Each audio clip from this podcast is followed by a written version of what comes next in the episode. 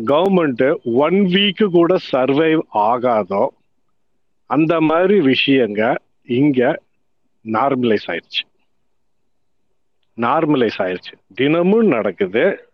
ஆனா அதுல ஒரு சின்ன சலனம் இல்லாம மொத்த நாடும் போயிட்டே தான் இருக்கு. அதுக்கு லைனா எக்ஸாம்பிள்ஸ் கொடுத்துட்டு வந்துட்டே இருக்கலாம். ரீசண்டா சுப்ரீம் கோர்ட்டு சீஃப் ஜஸ்டிஸ் நாங்க சுப்ரீம் கோர்ட்ல நாங்க கொடுக்கற டைரக்ஷன்ஸையே ஆர்டர்ஸையே கவர்மெண்ட் கண்டுக்கிறதே இல்லை ஃபாலோ பண்றது இல்லைன்ட்டு chief justice of supreme court of India ஒரு ஸ்டேட்மெண்ட் விடுறாரு. வேற எந்த ஒரு டெமோக்ரஸிலையும் இந்த மாதிரி ஒரு ஸ்டேட்மெண்ட் வந்துருந்துச்சுன்னா அந்த கவர்மெண்ட் ஒரு வாரம் தாங்கியிருக்காது. ஒரு வாரம் தாங்கியிருக்காது. அது இங்க நியூஸே கூட கிடையாது. அது அது நார்மலைஸ் ஆயிடுச்சு ஜுடிஷியரியை இன்ஃப்ளூயன்ஸ் பண்ணிட்டு இப்போ அந்த பொலிட்டிக்கல் பேக்கிங்கில் இருக்கிறவங்க நீ லோ லாவில் நான் போகிறேன் கவர்மெண்ட்டுக்கு எதிராக நான் ஏதாவது ஒன்று போகிறேன்னா நீ லோக்கல் கோர்ட்டில் பார்த்துக்கோ நீ என்ன வேணால் வாங்கிக்கோ. ஹை கோர்ட்டில் வேணாலும் நீ வாங்கிக்கோ. சுப்ரீம் கோர்ட்டுக்கு வர்ற நான் அங்கே பார்த்துக்கிறேன் அப்படின்னு சொல்லிட்டு ரூலிங் கிளாஸ் ஓப்பனாக பேசுது. அப்படின்னா என்னன்னு கேட்டிங்கன்னா ஜுடிஷியரி என் பேக்கெட்டில் இருக்கடான்னு ஓப்பனாக வந்து ரூலிங் கிளாஸ் வந்து பேசுது. அதுவும் நார்மலைஸ் ஆச்சு கடந்து போகிறோம் ஒவ்வொரு இன்ஸ்டியூஷனாக இப்போ நீங்கள் வந்து என்ன கேட்டீங்கன்னா பிஎம் கேர்ஸ் ஃபண்டை பற்றி பேசும்போது அக்கௌண்டபிலிட்டின்னு அது சிஏஜி கீழே வராதா அப்படின்னு வந்து ஆச்சரியப்படுறீங்க அதை பற்றி பேசுகிறீங்க சிஏஜி கீழே வந்தால் மாத்திரம் என்ன இருப்போது?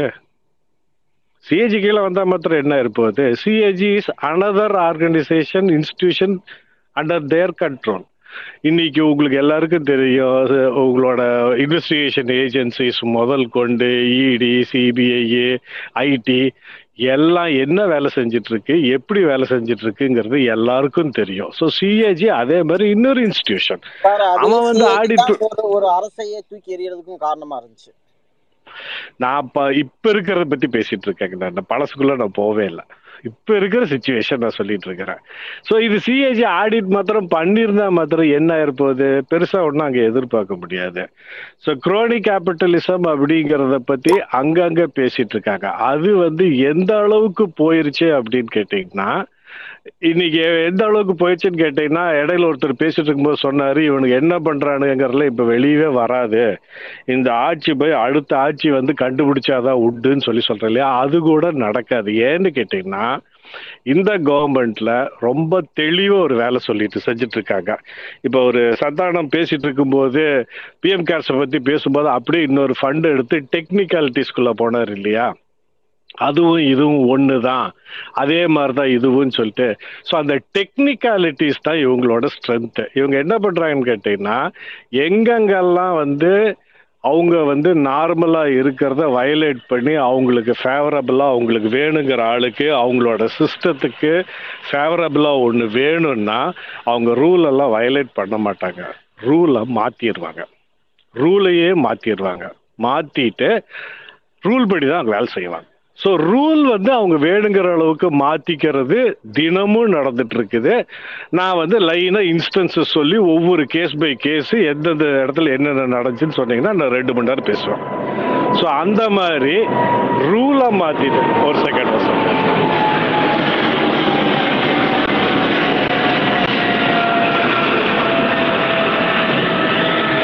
இந்த மாதிரி ரூலை மாத்திட்டு வேணுங்கிறது எல்லாமே நடந்துட்டு இருக்கு ஸோ இது எல்லாமே என்னன்னு கேட்டீங்கன்னா இது எல்லாரும் காமன் மேனுக்கு மற்றவனுக்கு எல்லாத்துக்கும் கொண்டு வர வேண்டியது யாரு? மீடியா மீடியா இன்னைக்கு என்னவா இருக்குங்கிறது எல்லாருக்கும் தெரியும். ஸோ அந்த மாதிரி என்னன்னு கேட்டீங்கன்னா இவங்களை கொஷின் பண்ண வேண்டியவங்க இவங்களை எக்ஸ்போஸ் பண்ண வேண்டியவங்க இவங்களுக்கு அகெயின்ஸ்டா வேலை செய்யக்கூடிய அத்தாரிட்டியும் பவரும் பொசிஷன்ல இருக்கிற எல்லாருமே அந்த ஃபேமஸ் வேர்டு லேப்டாக்ஸா மாறிட்டாங்க மாத்தியாச்சு. அவங்கள என்னன்னு கேட்டிங்கன்னா எதை வேணாலும் எப்படி வேணாலும் நான் மாத்துவேன். அதுக்கு நான் தயங்க கூட மாட்டேன் கூச்சப்பட மாட்டேன் வெக்கப்பட மாட்டேன். அது நான் எனக்கு வேணுங்கிற மாதிரி செய்வேங்கிற ஆட்டிடியூடுக்கு அவங்களும் போயாச்சுங்கிறப்போ இது வந்து என்னன்னு கேட்டீங்கன்னா நான் முதல்ல சொன்ன ஸ்டேட்மெண்ட்டு இது இந்த இந்த நான் ஒரு லிஸ்ட் சொல்லிட்டே போவேன். அந்த லிஸ்ட்ல இருக்கிற ஏதாவது ஒரு சிங்கிள் இன்சிடென்ட் பெகாசஸ் முதல் கொண்டு எல்லாமே அதே அந்த லிஸ்ட்ல தான் வரும். ஒரு சிங்கிள் இன்சிடென்ட் ஒரு இவால்வ்டு டெமோக்ரஸில நடந்துருந்துச்சுன்னா ஒரு கவர்மெண்ட் ஒரு வாரம் கூட தாங்காதுங்கிற இன்சிடென்ட்ஸ் இங்க நார்மலைஸ் ஆயாச்சு. தினமும் நடக்கும். யாரும் அதை பத்தி பேச மாட்டாங்க யாரும் அதை கேள்வி கேட்க மாட்டாங்க அதை பத்தி அவங்க கவலையும் So பட மாட்டாங்க. ஸோ நம்ம வந்து ஸோ ஸோ நீங்க சொல்ல வர்றது கம்ப்ளீட்டா we have turned out to be an autocratic கவர்மெண்டா come way before ஆயிட்டோம்னு சொல்ல வரீங்க இல்லையா? ஆட்டோகிராட்டிக்னு கூட நான் சொல்ல மாட்டேங்க. ஆட்டோகிராட்டிக் கண்ட்ரீஸ்ல கூட வந்து அங்கங்க போராட்டம் நடக்கும் துப்பாக்கிகள் சுடுவான் சாவான் ஏதோ ஒன்று நடக்கும். இங்க அது கூட நடக்க மாட்டேங்குது. ரைட் ஆன் தட் நோட் அடுத்த அடுத்த ஸ்பீக்கருக்கு போவோம். ரைட் அண்ணா சாய் என்ன எதுவும் சொல்ல வேண்டியிருக்கா? ஷபிக் பிரதர் சுமோ பிரதர் எதுவும் சொல்ல வேண்டியிருக்குதா? இல்ல நான் கேட்க ஏய், அதான் மூட ஸ்பாயில் பண்ணி விட்டீங்களேயா?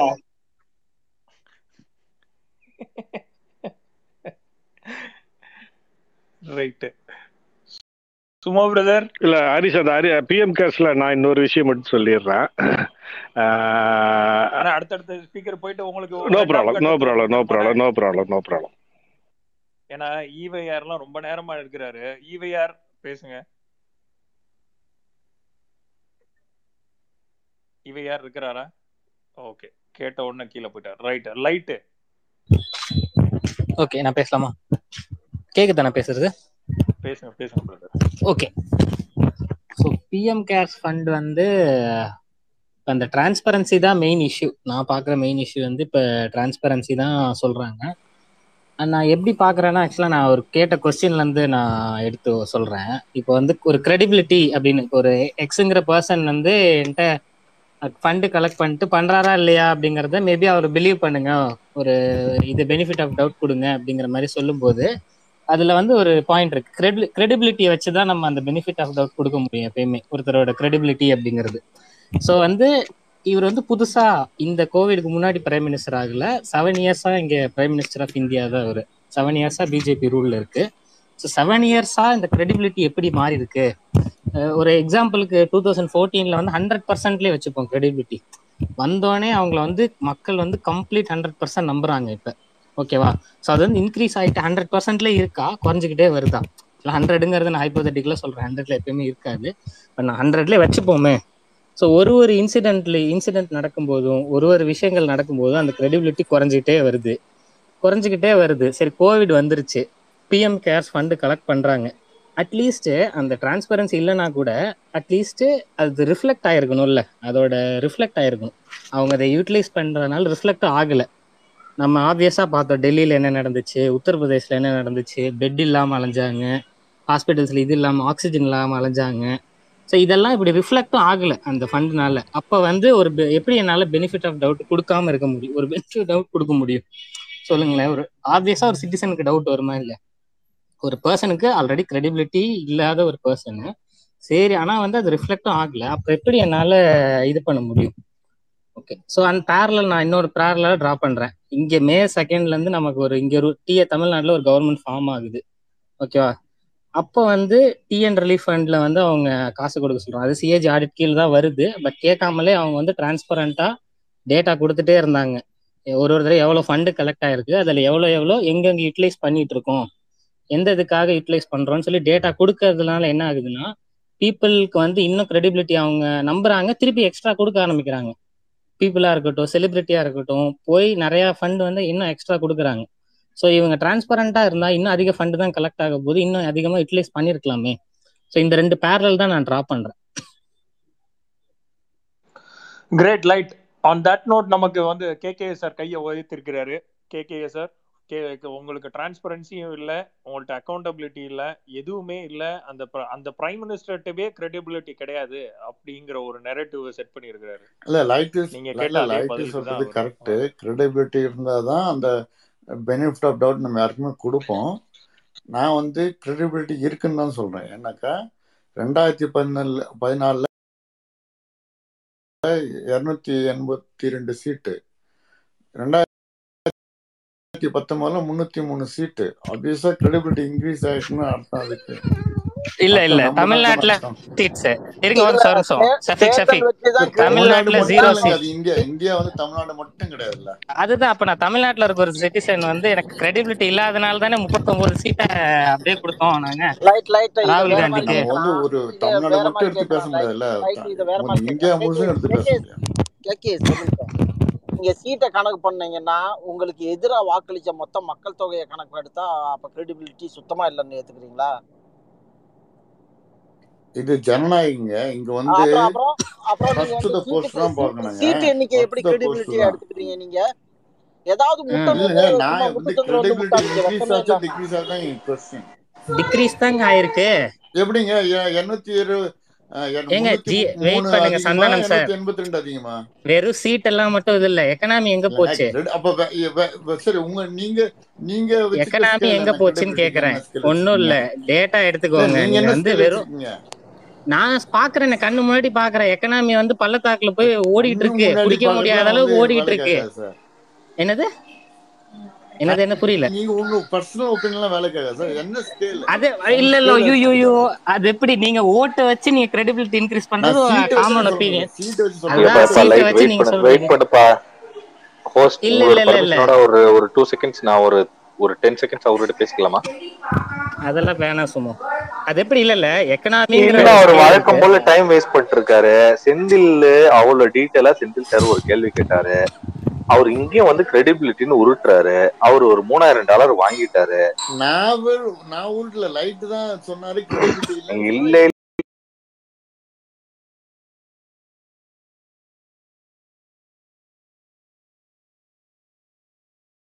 இல்ல இல்ல நீங்க தான் வந்து மத்தவங்களோட டைம் வேஸ்ட் பண்ணிட்டு இருக்கீங்க நீங்க ஒரு அஜெண்டாவா செய்றீங்களா?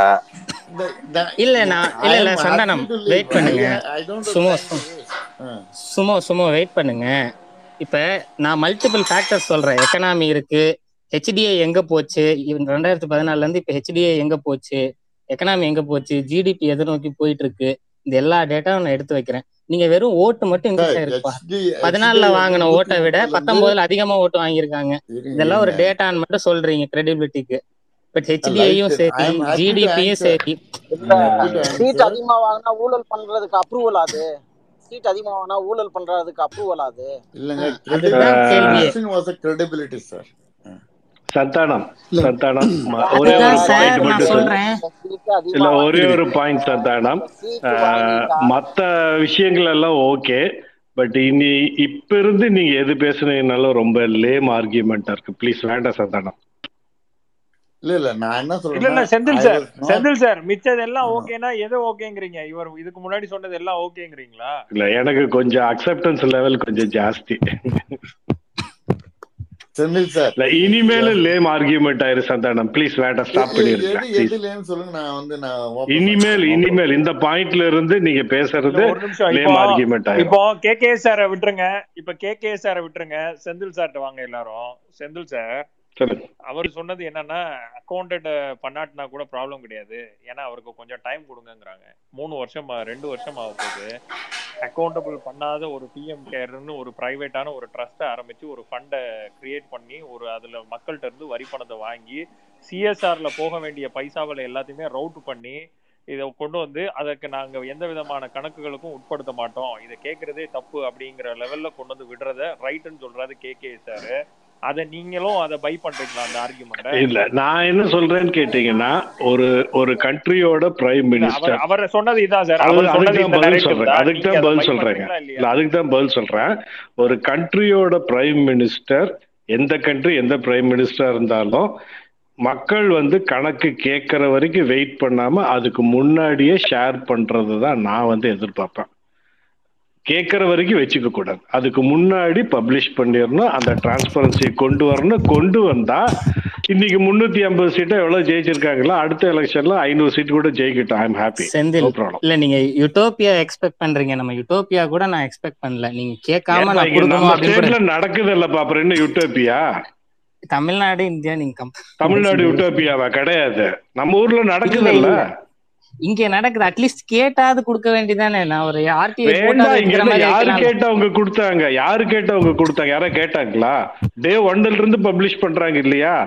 அது ஒண்ணு நடக்க முடியாத ஒண்ணு கிடையாது இல்லையா? செய்ய முடியாத ஒண்ணு கிடையாது இல்லையா?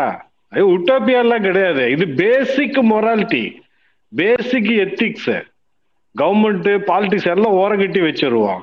ஒரு ஒரு வீட்டோட தலைவனா இருந்தாலும் சரி நாட்டோட தலைவனா இருந்தாலும் சரி அவன் வீட்டோட தலைவன் வீட்டுக்குன்னு ஒரு பேசிக் மொராலிட்டி எத்திக்ஸ் இருக்கு. நாட்டோட தலைவனுக்கு நாட்டு லெவல்ல பேசிக் மொத்த மொராலிட்டி இருக்கு. அதுவே இல்லைன்னா நான் பெனிஃபிட் ஆஃப் டவுட் வரைக்கும் நான் போக வேண்டிய அவசியமே இல்லையே. எதுக்கு போகணும்? நான் ஒன்றும் அன் அன்ரீசனபிள் இதை எக்ஸ்பெக்ட் பண்ணலையே. ஃபண்டமெண்டல் பேசிக் டீசன்சி எத்திக்ஸ் எதிர்பார்க்கறேன். இல்ல நான் என்ன சொல்றேன்னா இந்த கரண்ட் யூனியன் கவர்மெண்ட்டை நீங்க கேக்குறது வந்து அன்ரீசனபிள்லயே பெரிய ரொம்ப அன்ரீசனபிளா நீங்க எக்ஸ்பெக்ட் பண்றீங்க. கரண்ட் யூனியன் கவர்மெண்ட் அது அது தெரியுது ரைட்டு ஆனா என்னன்னு கேட்டீங்கன்னா அதனால அது திருப்பி திருப்பி சொல்ல வேண்டியதா இருக்கு. பேசிக்கு கூட எதிர்பார்க்க முடியலங்கிறப்ப வந்து அப்புறம் பெனிஃபிட் ஆஃப் டவுட் கிரெடிபிலிட்டி எல்லாம் எதுக்கு பேசணும்? இல்ல இல்ல நான் அதெல்லாம் கூட விட்டுறேன் விட்டுருங்களேன். நான் வந்து கிரெடிபிலிட்டி எல்லாம் கூட விட்டுறேன். அந்த பிஎம் ஃபேர் ஏதாவது ரிஃப்ளெக்ட் ஆச்சா? எனக்கு ரிசல்ட் எங்க வந்துச்சு? என்னோட கேள்வி அதுதான். இப்போ இன்னொன்னு என்னன்னு கேட்டீங்கன்னா லைட்டு முன்னாடி யாராவது பேசுனாங்களே இல்லையான்னு தெரியல. ஒரு இந்த மாதிரி இது ஏதோ ஒரு ஃபண்டு ஒரு கவர்மெண்ட் ஒன்று ஸ்டார்ட் பண்ணுது. எத்தனையோ ஃபண்டு ஸ்டார்ட் பண்ணியிருக்காங்க அதோட ஃபண்டமெண்டல் கான்செப்ட் என்னன்னு கேட்டீங்கன்னா மக்கள் வந்து மற்ற மக்களும் மற்றவங்களும் வாலண்டியரா அதுக்கு டொனேட் பண்றதுக்கு தான் பேசிக் கான்செப்ட் எந்த ஃபண்ட் ரைஸுக்கும் ஆனா இங்க என்ன நடந்துச்சுன்னு கேட்டீங்கன்னா கார்பரேட்ஸ் கிட்ட அவங்க எப்படி வாங்கினாங்கிறது தனி கதை. அது ஒரு பக்கம் விட்டுருவோம் என் ஒய்ஃப் இருபத்தஞ்சாயிரம் ரூபாய் பே பண்றான் என்னன்னு கேட்டீங்கன்னா she's a government employee government employees எல்லாரும் ஒரு நாள் சம்பளத்தை வந்து அதுக்கு கான்ட்ரிபியூட் பண்ணணும். அப்படி உனக்கு பண்றதுக்கு இஷ்டம் இல்லை அப்படின்னா you have to give in writing எழுதி கொடுக்கணும். நான் வந்து இதுக்கு நான் இப்போ பணம் கொடுக்கறதுக்கு எனக்கு விருப்பம் இல்லைன்னு சொல்லிட்டு என்ன காரணத்தினால நான் கொடுக்கறதுக்கு எனக்கு இஷ்டம் இல்லைன்னு ரீசனையும் எழுதி சப்மிட் பண்ணா உங்க சம்பளத்தை வந்து பிடிக்க மாட்டான். இது என்னது இது? எந்த உலகத்துல நடக்குது? இது எவ்வளவு பெரிய சார் இது இது எவ்வளவு பெரிய ஒரு அராஜகமான எந்த. உலகத்துல அதான் நான் காரணமும். ரிட்டனா எழுதி கையெழுத்து போட்டு கொடுக்கணும் அது என்னோட சர்வீஸ் ரெக்கார்ட் சார் ஒரு ட்ரஸ்ட்டுக்கு இன்னைய ஒரு நிமிஷம் இன்னைய சூழ்நிலைக்கு ஃபைலுக்குள்ள போய். உட்காராத அது ஒரு பிரைவேட் ட்ரஸ்ட் மாதிரி அப்போ அதற்கு இப்படி ஒரு கவர்மெண்ட் சர்வன்ஸ அக்கௌண்டபிள் இல்லாத ஒரு ட்ரஸ்ட்டுக்கு இப்படி ஒரு மிரட்டி வாங்குறது இதை எப்படி ஏத்துக்கிட்டு சகிச்சுக்கிட்டு போகணும்னு நினைக்கிறாரு கே கே சார் இல்ல ஹரிஷ் அதுல இன்னொரு. பாயிண்ட் கூட இருக்கு. அதாவது வந்து என்னன்னு கேட்டீங்கன்னா மினிமம் ஒன் டே சேலரி அதுக்கு இல்ல இல்ல அதையும் சேர்த்து அதுக்கு சேர்த்து நிமிஷம்.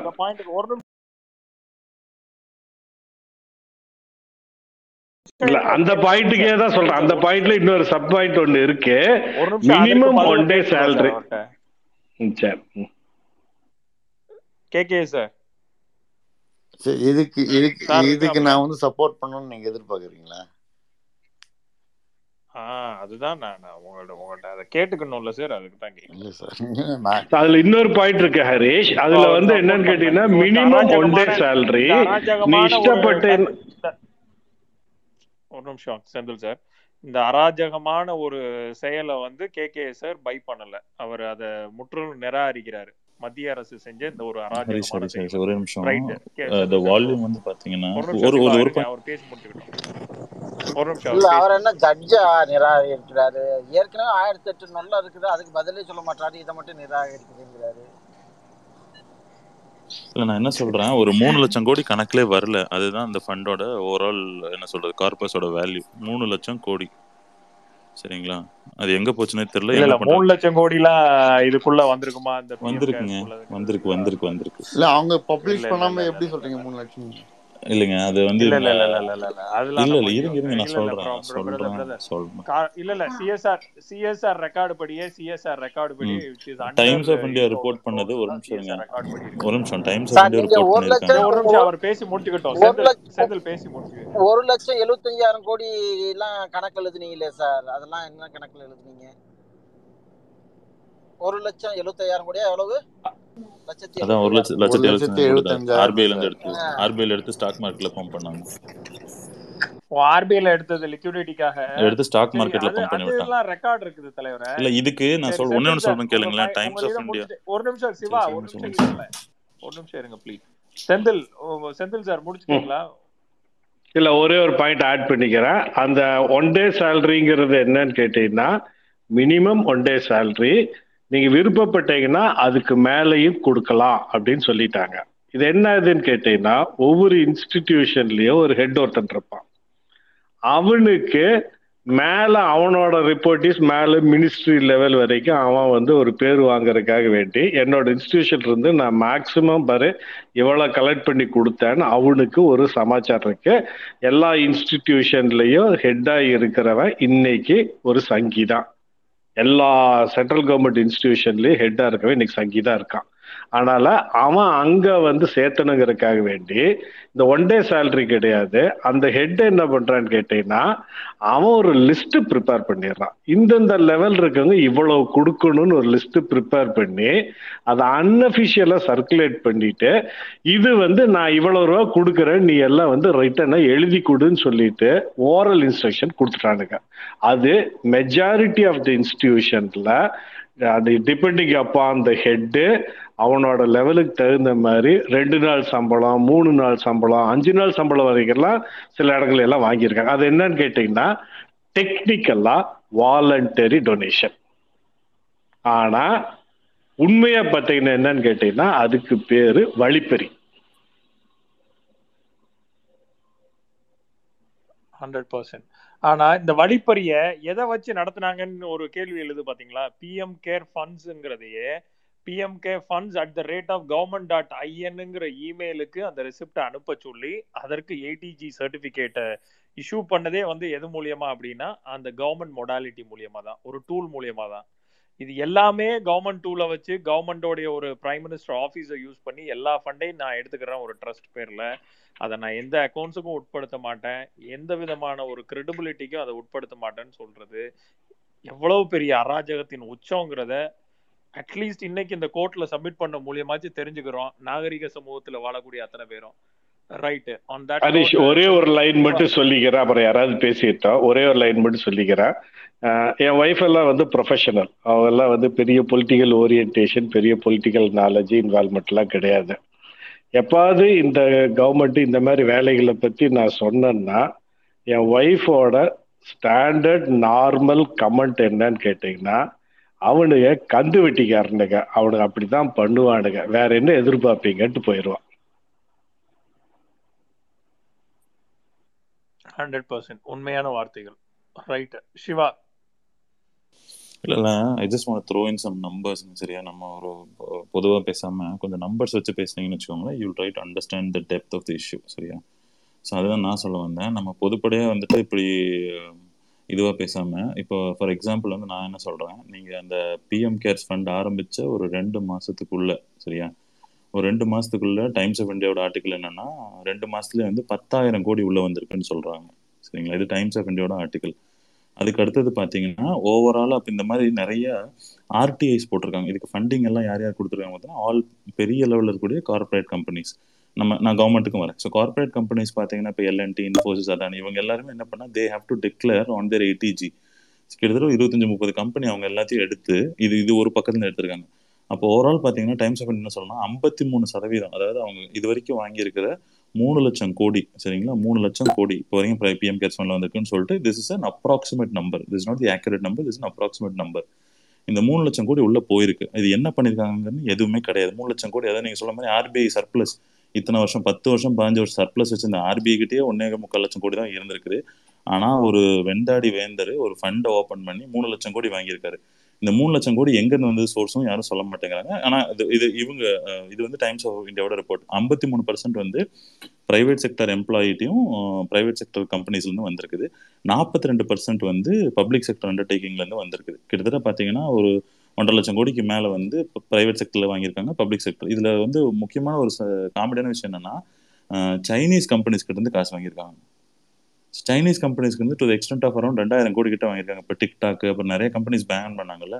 ஸோ டிக்டாக்ல இருந்து ஒரு முப்பது கோடி அது டிக்டாக்கே வந்து டிக்ளேர் பண்ணியிருக்காங்க. டிக்டாக் ஜாமி ஹுவாவி இந்த மாதிரி சைனீஸ் கம்பெனிஸ் எனக்கு தெரிஞ்சு இவங்க வந்து எப்படி இதை இந்த ஃபண்டை வந்து எடுத்துட்டு போக போகிறாங்கன்னு தெரியல. அப்புறம் ரஷ்யாவில் இருக்கக்கூடிய ஒரு லாபி பண்ற டிஃபென்ஸ் கம்பெனிலேருந்து காசு வாங்கிருக்கு இதெல்லாம் நமக்கு தெரிஞ்சது. அது நியூஸ் பேப்பர் மூலமா இது அந்தந்த கம்பெனிஸ் வந்து அவங்க ஊர்ல லிஸ்ட் பண்ணாங்க. அது அவங்க ஊர்ல டிக்ளேர் பண்ண வேண்டிய விஷயம் இது.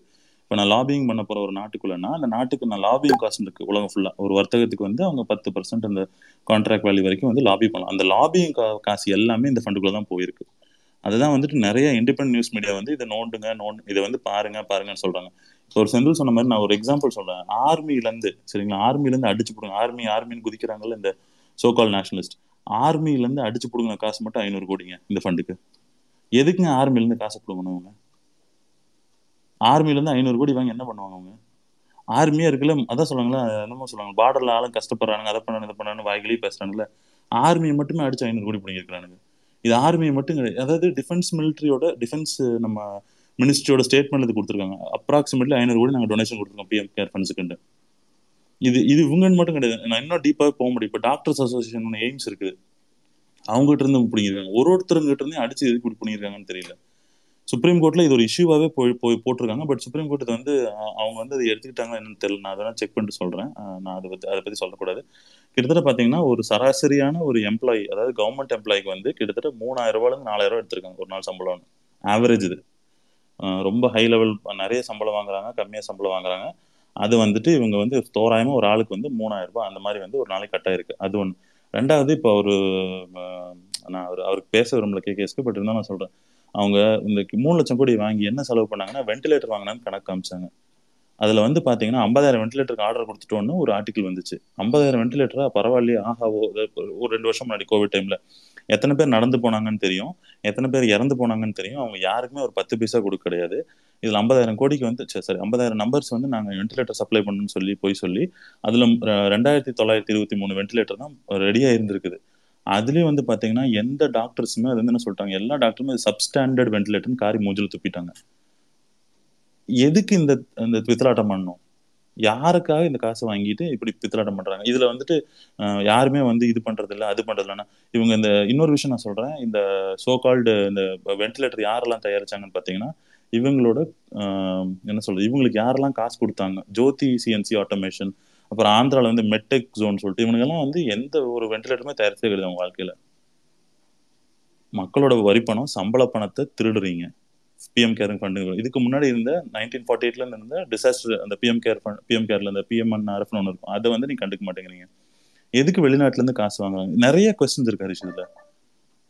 மூணு லட்சம் கோடி வாங்கி என்ன பண்ணிட்டு இத்தனை என்ன பண்ணிட்டு இருக்காங்க? அந்த காசு கொண்டு போய் ஸ்டாக் மார்க்கெட்ல போட வேண்டியதானே அம்பானி அதே சம்பாதிக்க கொண்டு ஸ்டாக்ல போடுங்க. எதுக்கு ஆர்பிஐ வந்து கார்பரேட் ஃபண்ட் எடுத்து ஸ்டாக் மார்க்கெட்ல போடுறீங்க? ஸ்டாக் மார்க்கெட் வந்து எப்படி இன்ஃபிளேட் ஆயிருக்கு தெரியுமா? அறுபதாயிரம் பாயிண்ட்டுக்கு போகுது. நாளைக்கு உடையும் போது எங்க எவன் தலையில இருந்து வெடிப்பு இந்த காசெல்லாம்? ஒரு பாலிசியை அதாவது என்ன சொல்றது? எக்கனாமிக் பாலிசிங்கிறது ஒண்ணுமே தெரியாது உங்களுக்கு. அதாவது என்ன பண்ணுவாங்கன்னா நான் காசு வேணும்னா போய் நான் வந்து எல்ஐசி விற்பேன் நான் வந்து பேங்கை வைப்பேன் நான் வந்து அதை விற்பேன்.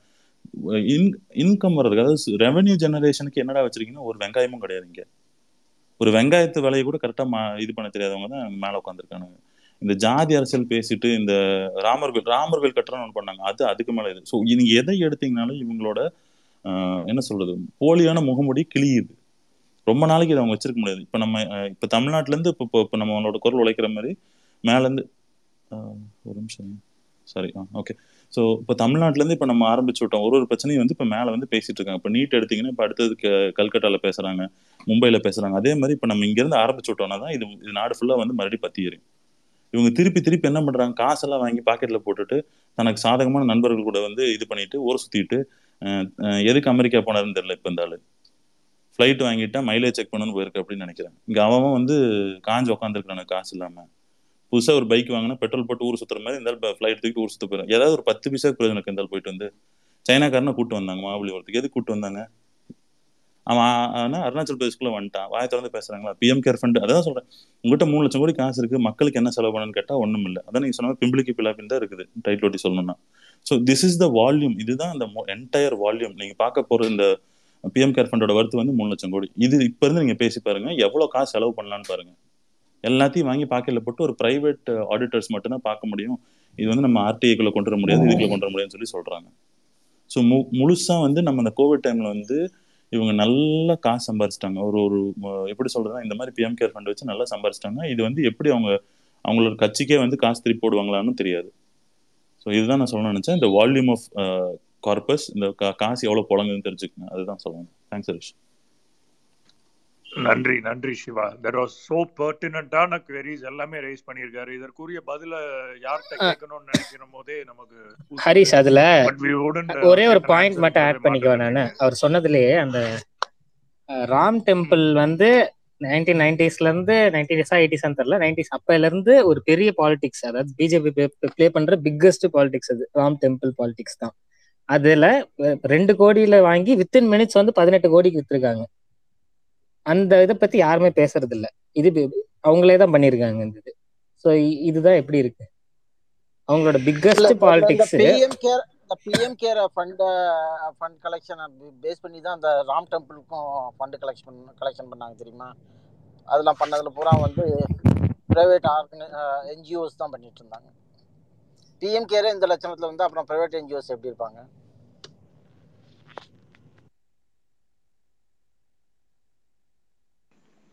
சிறப்பு.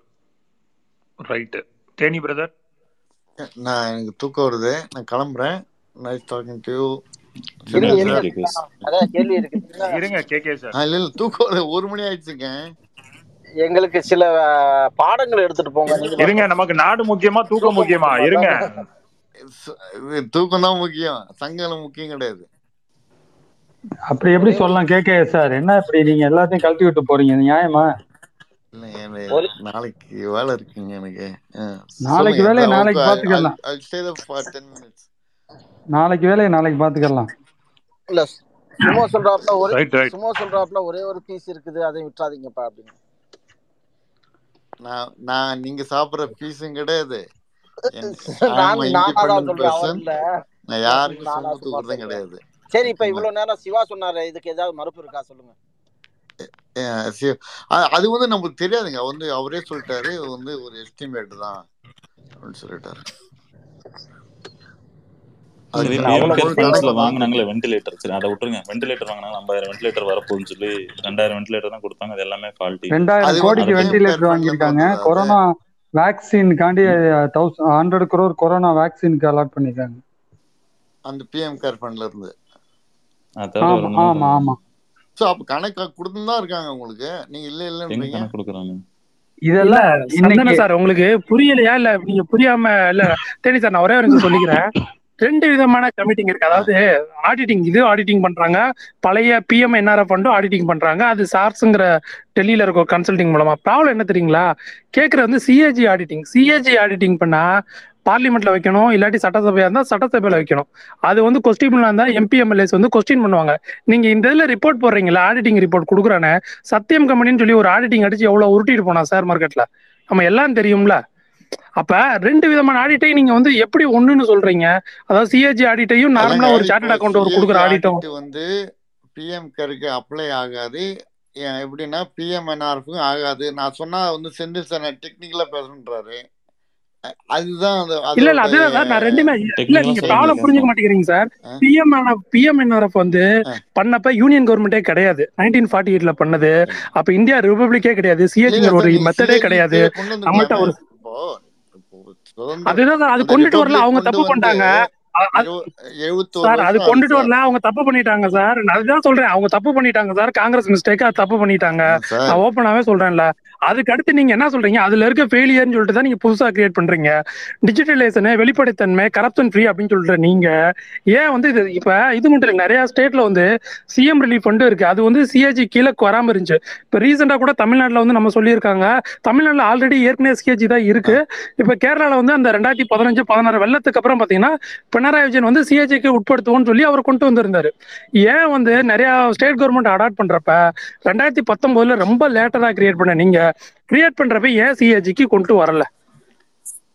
சார் இது சிம்பிள் கொஸ்டின் பேண்டமிக் இதுதான். வந்து உங்களுக்கு வந்து அனௌன்ஸ் பண்ணிட்டு வரல சரி டக்கு டக்குன்னு பண்ண சார் சிஏஜி வந்து அந்த இயர் எண்டில் முடிக்க போறது சார் பேண்டமிக் வருதுன்னா ரெண்டாயிரத்தி பத்தொன்பது அன்னைக்கு ஒரு ரூபா செலவு பண்றப்பே பண்ண மாட்டாங்க.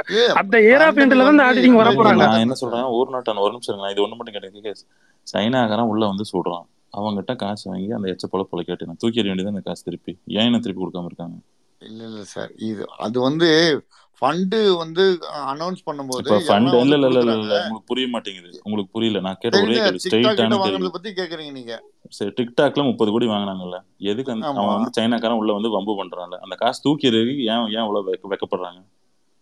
சரி இப்போ வந்து இன்னும் நேரா வந்து டிக்டாக் வந்து வந்து பிரைம் மினிஸ்டர் மோடி கிட்ட போய் செக் கொடுத்த மாதிரி பேசுறீங்க. ஆமாங்க அப்படித்தானே கொடுத்துருக்காங்க பிஎம் கேர்ஸ் ஃபண்ட் அப்படித்தானே போயிருக்கு. அப்புறம் தானே அந்த ஃபண்ட்ல இருந்து திருப்பி மாட்டேங்குது ஒரு வருஷமா என்ன தூங்கிட்டா இருக்கிறாங்க. சைனாக்காரன் டெய்லி. வந்து ப- பஞ்சாயத்து பண்றாங்க. இதே கேள்வி வந்து சிஏஜில இருந்துச்சுன்னா என்ன பண்ணுவாங்க? சிவா இதே கேள்வி சிஏஜில இருந்தா எம்பி கேட்பான்ல பார்லிமெண்ட்ல ரிட்டன் டாக்குமெண்ட் ஆகும்ல? நானும் கேட்கறேன். சரி நீ அவ்வளவு தூரம் முப்பது கோடி கணக்கு பேச சொன்னீங்க. மத்த எல்லாம் விட்டுருங்க. டிக்டாக்கு முப்பது கோடி கொடுத்தான். நம்ம டிக்டாக் ஆப்பை பேன் பண்ணோம். அப்ப அந்த முப்பது கோடி நம்ம ஏன் வச்சிருக்காட்டியா தூக்கி எறிய வேண்டியது நம்ம மூஞ்சில கொடுத்த அப்புறம் அவங்க பேன் பண்ணாங்க. கொடுக்கறதுக்கு முன்னாடி கொடுக்க கிடையாது. கொடுக்க கிடையாது. கொடுக்க கிடையாது. அமரேந்தர் சிங் கிட்டத்தட்ட வந்து ஒரு வருஷமா இதை கத்திட்டே இருக்கிறாரு. பஞ்சாப் சிஎம் எங்க கொடுத்தாங்க? எந்த இடத்துல இருக்கு தரவு? காங்கிரஸ் ரொம்ப நாளா கத்திட்டு இருக்கிறாங்க. காசு சைனாக்காரண்ட காசை வாங்குறது சைனாக்காரண்ட காசை வாங்குதுன்னு அந்த காசு திருப்பியாச்சும் கொடுன்னு தான் சொல்லிட்டு இருக்காங்க அதுவே கொடுக்க மாட்டேங்கிறாங்க. காசு வேணும்னா வாங்கி பாயில் போட்டுக்கணும் எத்தனை பேர் செத்தாங்க சைனாக்காரன் வந்து உள்ள சண்டை போட்டதுக்கு? கொஞ்சமாச்சும் மனசாட்சி இருக்கணுமா சார். ஊரா விட்டு காசு நமக்கு இல்ல சந்தன சார் எனக்கு என்னன்னா அந்த ட்ரஸ்ட் ஃபார்ம் பண்றப்பயே அது ஒரு ஆடிட்டிங்னால கமிட்டின்னு சொல்லி நீங்க எழுதுறீங்க. நான் என்ன கேக்குறேன் பிரைவேட் ஆடிட்டிங் பதிலா அந்த இடத்துல சிஏஜி ஆடிட்டிங் போடுறதுல என்ன ப்ராப்ளம் அன்னைக்கே ஆடிட்டிங் பண்ண போறான். இல்லைங்க பேண்டமிக்ல வந்து என்ன ப்ராப்ளம் அது இல்லைன்னா என்ன ப்ராப்ளம் அட்மினிஸ்ட்ரேஷனா சொல்லுங்க என்ன ப்ராப்ளம் இல்லைங்க ஊர்னோட்டா நான் அதை சொன்னாக்கா அட்மினிஸ்ட்ரேட்டிவ் நான் நான் என்ன சொல்றேன்னா ஒரு அர்ஜென்ட்டா ஒரு ஃபண்டு கிரியேட் பண்ணணும். இப்ப ஏற்கனவே சார் மறுபடியும் நீங்க இந்த பேச ஆடிட்டிங் எப்ப சார் பண்ணுவாங்க? இல்ல நீங்க ஒரு கம்பெனி நடத்துறீங்க ஒரு ஆண்டர்பிரினர் இல்ல ஒரு ஆண்டர்பிரினர் நீங்க பிசினஸ் நடத்துறாங்க ஆடிட்டிங்க பத்தி தெரிஞ்சிருக்கும். அவன் பிரைவேட் ஆடிட்டிங் கொடுக்குறான். அந்த இடத்துக்கு பதில் ஆடிட்டிங் எப்ப சார் பண்ணுவாங்க? இப்ப என்ன பிரைவேட் ஆர்டிங் கொடுத்துருக்காங்களா பிஎம் கேருக்கு அதான் சார் பிஎம் கேருக்கு பிரைவேட் ஆடிட்டர் நான் என்ன கேக்குறேன்? பிரைவேட் இது பிரைவேட் ஆடிட்டிங் கொடுத்ததுக்கு பதிலா ஏன் சிஏஜி ஆடிட்டிங் போட முடியல? ரீசெண்ட் எக்ஸாம்பிள் பிரணாய் விஜயன் வந்து ரெண்டாயிரத்தி பதினஞ்சு வெள்ளத்துக்கு அப்புறம் பண்ணியிருப்பாரு. வீடு பத்தி எரியுது. ஓ இல்ல சிஏஜி போட்டு தான் பண்ணணும்னு இப்போ எடுத்த உடனே தண்ணி எங்க கிடையாது எடுத்து சார் மறுபடியும் நான் நிமிஷம் செலவு பண்ணதுக்கு அப்புறம் என்ன பண்ணிருக்கீங்க தெரியுமா? அனௌன்ஸ் பண்றதா வந்தது உங்களுக்கு?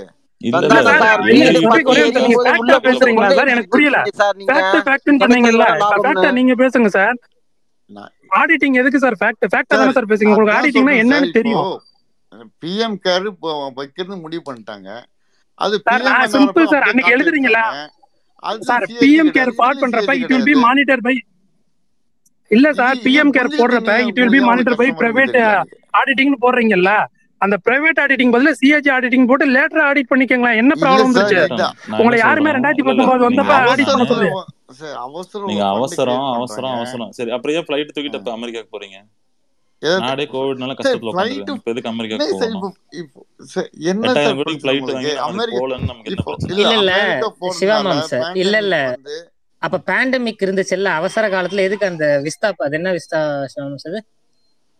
இது இப்ப பார்லிமெண்ட்டுக்கு பதிலா சென்ட்ரல் விஸ்டா ப்ராஜெக்ட் சைன் பண்ணி இல்ல சிவா அவர் பேசுறதே எனக்கு தப்பா இருக்கு. ஏன்னா பேண்டமிக் ஆடிட்டிங் போடுறது செலவு பண்றது கிடையாது. செலவு ஊர்நாட்டம் ஒன்னொன்னா போவோம். கேகேஸ் நீ ஜம்ப் பண்ணாதீங்க. இல்ல இல்ல ஒண்ணுமே எது பண்ணாலும் லைட்டையும் சிவாவும் கேட்டா பண்ண முடியும்.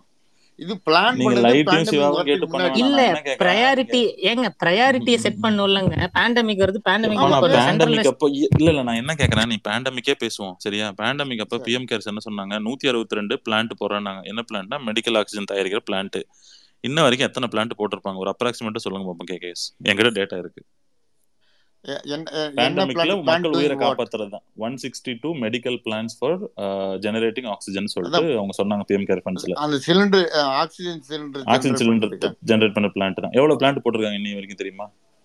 இல்ல அது வந்து என்னுடைய புரிதல் நான் பேண்டமிக்ல எது சொல்றேன் நான் வந்து முக்கியம்? இல்ல I'm not இல்ல இல்ல expert. பேண்டமிக்ல எது இரு முக்கியம்? இரு கேகேஎஸ் இருங்க அதான் இருங்க. It was it was given to the instruction was given to all the state governments No, and they have no, to set no, up you're the wrong. plant. You're wrong. Ah You're It was provided to Central Medical Services Society, which ah is an autonomous institution which comes under the Central Ministry of Health and not to state governments.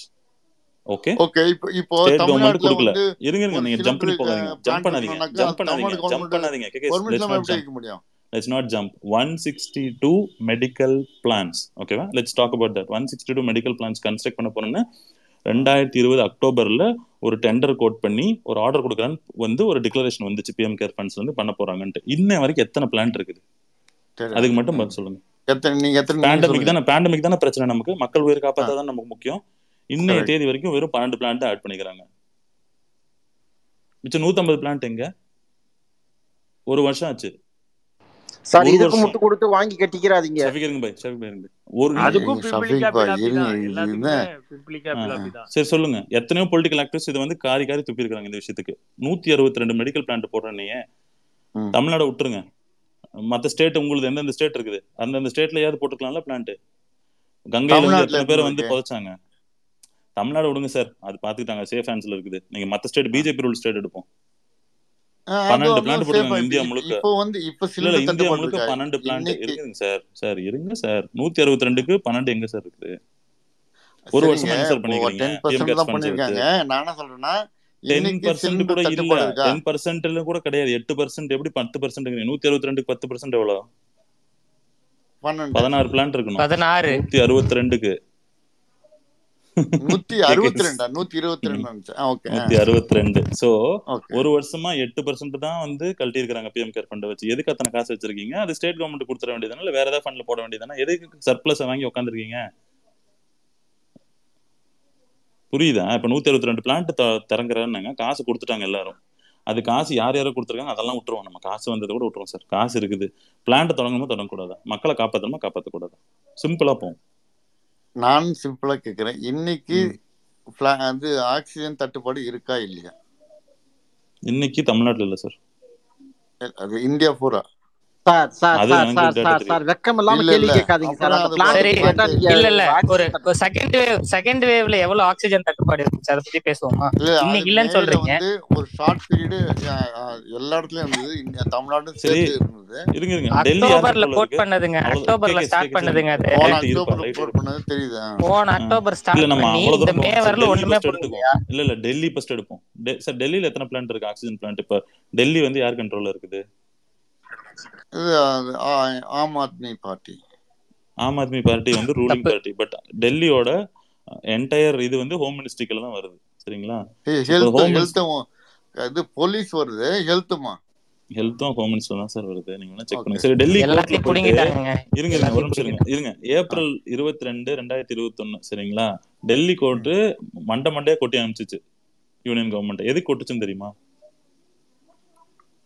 அந்த death அதிகமா இருந்தது இல்லையா? Death அதிகமா கிடையாது. எட்டு oxygen plant வந்து போடுறேன்னு சொல்லி சொல்லியிருந்தாங்க.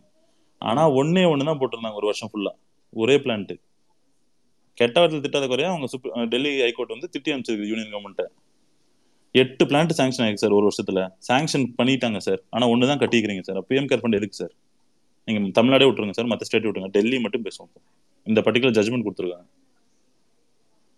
எட்டு சாங்ஷன் ஆயிருக்குது. அப்ப நீங்க எட்டு கட்டணும். ஒன்று தான் கட்டிருக்கீங்க. சாங்ஷன் ஆன இடத்துலயே. நீங்க வந்து லேண்ட் வேணும் எனக்கு எனக்கு ரிசோர்சஸ் வேணும் எனக்கு அது வேணும் இது வேணும் பேசுறதுக்கு எட்டு வந்து சாங்ஷன் ஆயிடுச்சு சார் ரெண்டாயிரத்தி இருபதுல சாங்ஷன் ஆயிடுச்சு. ரெண்டாயிரத்தி இருபத்தொன்னுல ஹைகோர்ட் வந்து கூப்பிட்டு திட்டிருக்குது.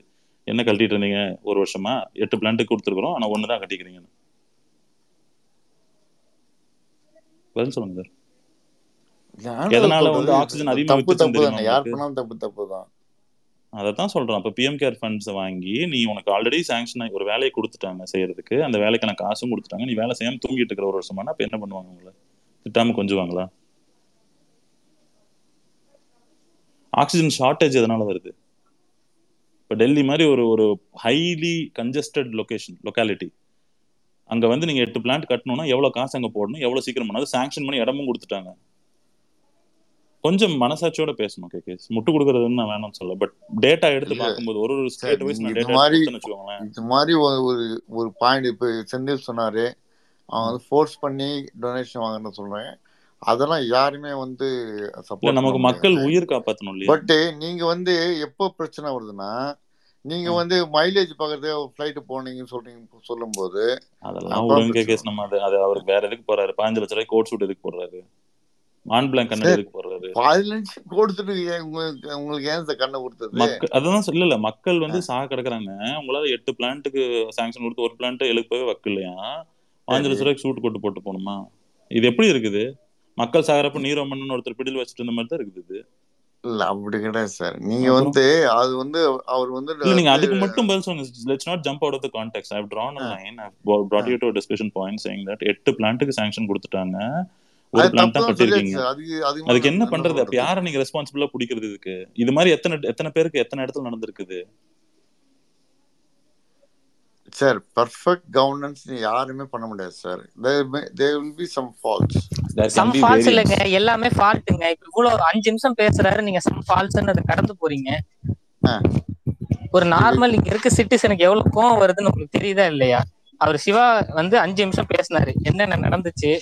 எல்லாம் பேசும்போது ஒரு நார்மல் வருது. இல்ல ஹரிஷ் அது வந்து அது சம் ஃபால்ஸ் கவர்மெண்ட்ஸ்ல கவர்னன்ஸ்ல சம் ஃபால்ஸ் இருக்குங்கிறாரு. அது எப்படி கடந்து போக முடியும்? லைட்டு லைட்டு சிவா அவர் ஏன் பதில் சொல்லணும்? அவர் ஏன் இதுங்கணும்? ஏன்னா அவர் ஆஸ்திரேலியன் சிட்டிசன் அவர் அவர் சொன்ன மாதிரி மூவாயிரம் டாலர் சார் நான் வாங்கல சார். நானும் மூவாயிரம் டாலர் வாங்கின மாதிரி சொல்லிட்டீங்க. சொன்னீங்க அப்பவே டாலர் வருதுன்னு சொன்னீங்கல்ல. லாஸ்ட் ஒரே ஒரு கேள்வி. அப்பவே வருதுன்னு சொன்னீங்க. ஒரு நீங்க போய் தூங்குங்க. லைட் செந்தில் நிமிஷம். I just want make another point KKS ரஷ்யால ஒரு ஆர்ம்ஸ் என்டிட்டி இருக்கு தெரியுமா? Rosoboron their military Rosoboron export military கிடையாது. It's not their military Rosoboron expo எக்ஸ்போர்ட்னு சொல்லிட்டு ஒரு பிரைவேட் என்டிட்டி இருக்காங்க. அவங்க கிட்ட எது காசு வாங்கினாங்க? சார் அவங்க குடுக்குறான் வாங்கிக்கிறாங்க சார். இப்போ அதுதான் கேக்குறேன். வெக்கமா இருக்காதா? நமக்கு எதுக்கு காசு கொடுக்குறாங்க? எவன் காசு கொடுக்குறான்னு கூட கேட்க மாட்டோம். இல்லைங்க இப்போ பீப்புள் ஐ மீன் அப்படி பாத்தீங்கன்னா நம்ம வந்து அது சைனீஸ் வந்து அவங்க டிக்ளேர் பண்ணது. சரிங்களா? ஸ்டாக் எக்ஸ்சேஞ்சில் டிக்ளேர் கிடையாதுங்க. நீங்க வளராதீங்க செஞ்சு இப்போ வந்து ஒரு அவன் டிஃபென்ஸ் அவன் வந்து ஆர்கனைசேஷன்ல இருந்து இல்ல இல்ல நான் இன்னும் அஞ்சு வாங்கிட்டு ரூபா போறான் பத்து ரூபா அவ்வளவுதானே அனுப்பல பேங்க் அக்கௌண்ட்டுக்கு அஞ்சு ரூபா பத்து ரூபா அனுப்பல பேங்க் அக்கௌண்ட்டுக்கு இந்த பேங்க் அக்கௌண்ட்ஸ் சரி எல்லாம் யூடிஆர் ரெஃபரன்ஸோட அப்ரூவலோட வர்றது. காது குத்தாதீங்க எங்க மக்களுக்கு. யூடிஆர் ரெஃபரன்ஸ் சார் அதாவது நானும் நம்மளோட ஒரு சொல்றேன் அவன் டாலர் ஃபண்டு ஒரு வேற கரன்சில இருந்து வருது. இல்ல இல்ல இல்ல புரியாம பேசாதீங்க. இப்போ உங்க அக்கௌண்ட்டுக்கு நான் ஒரு நூறு ரூபா போட்டா பிரச்சனை வராது. இதே நான் வந்து ரஷ்யால இருந்து நான் உங்க அக்கௌண்ட்டுக்கு ஒரு ஒரு லட்ச ரூபா போட்டா என்ன ஆகும்? ரஷ்யன் கரன்சில இருந்து. உங்களுக்கு உங்களுக்கு தெரியாம வந்துருமா ஒரு லட்ச ரூபா அக்கௌண்ட்டுக்குள்ள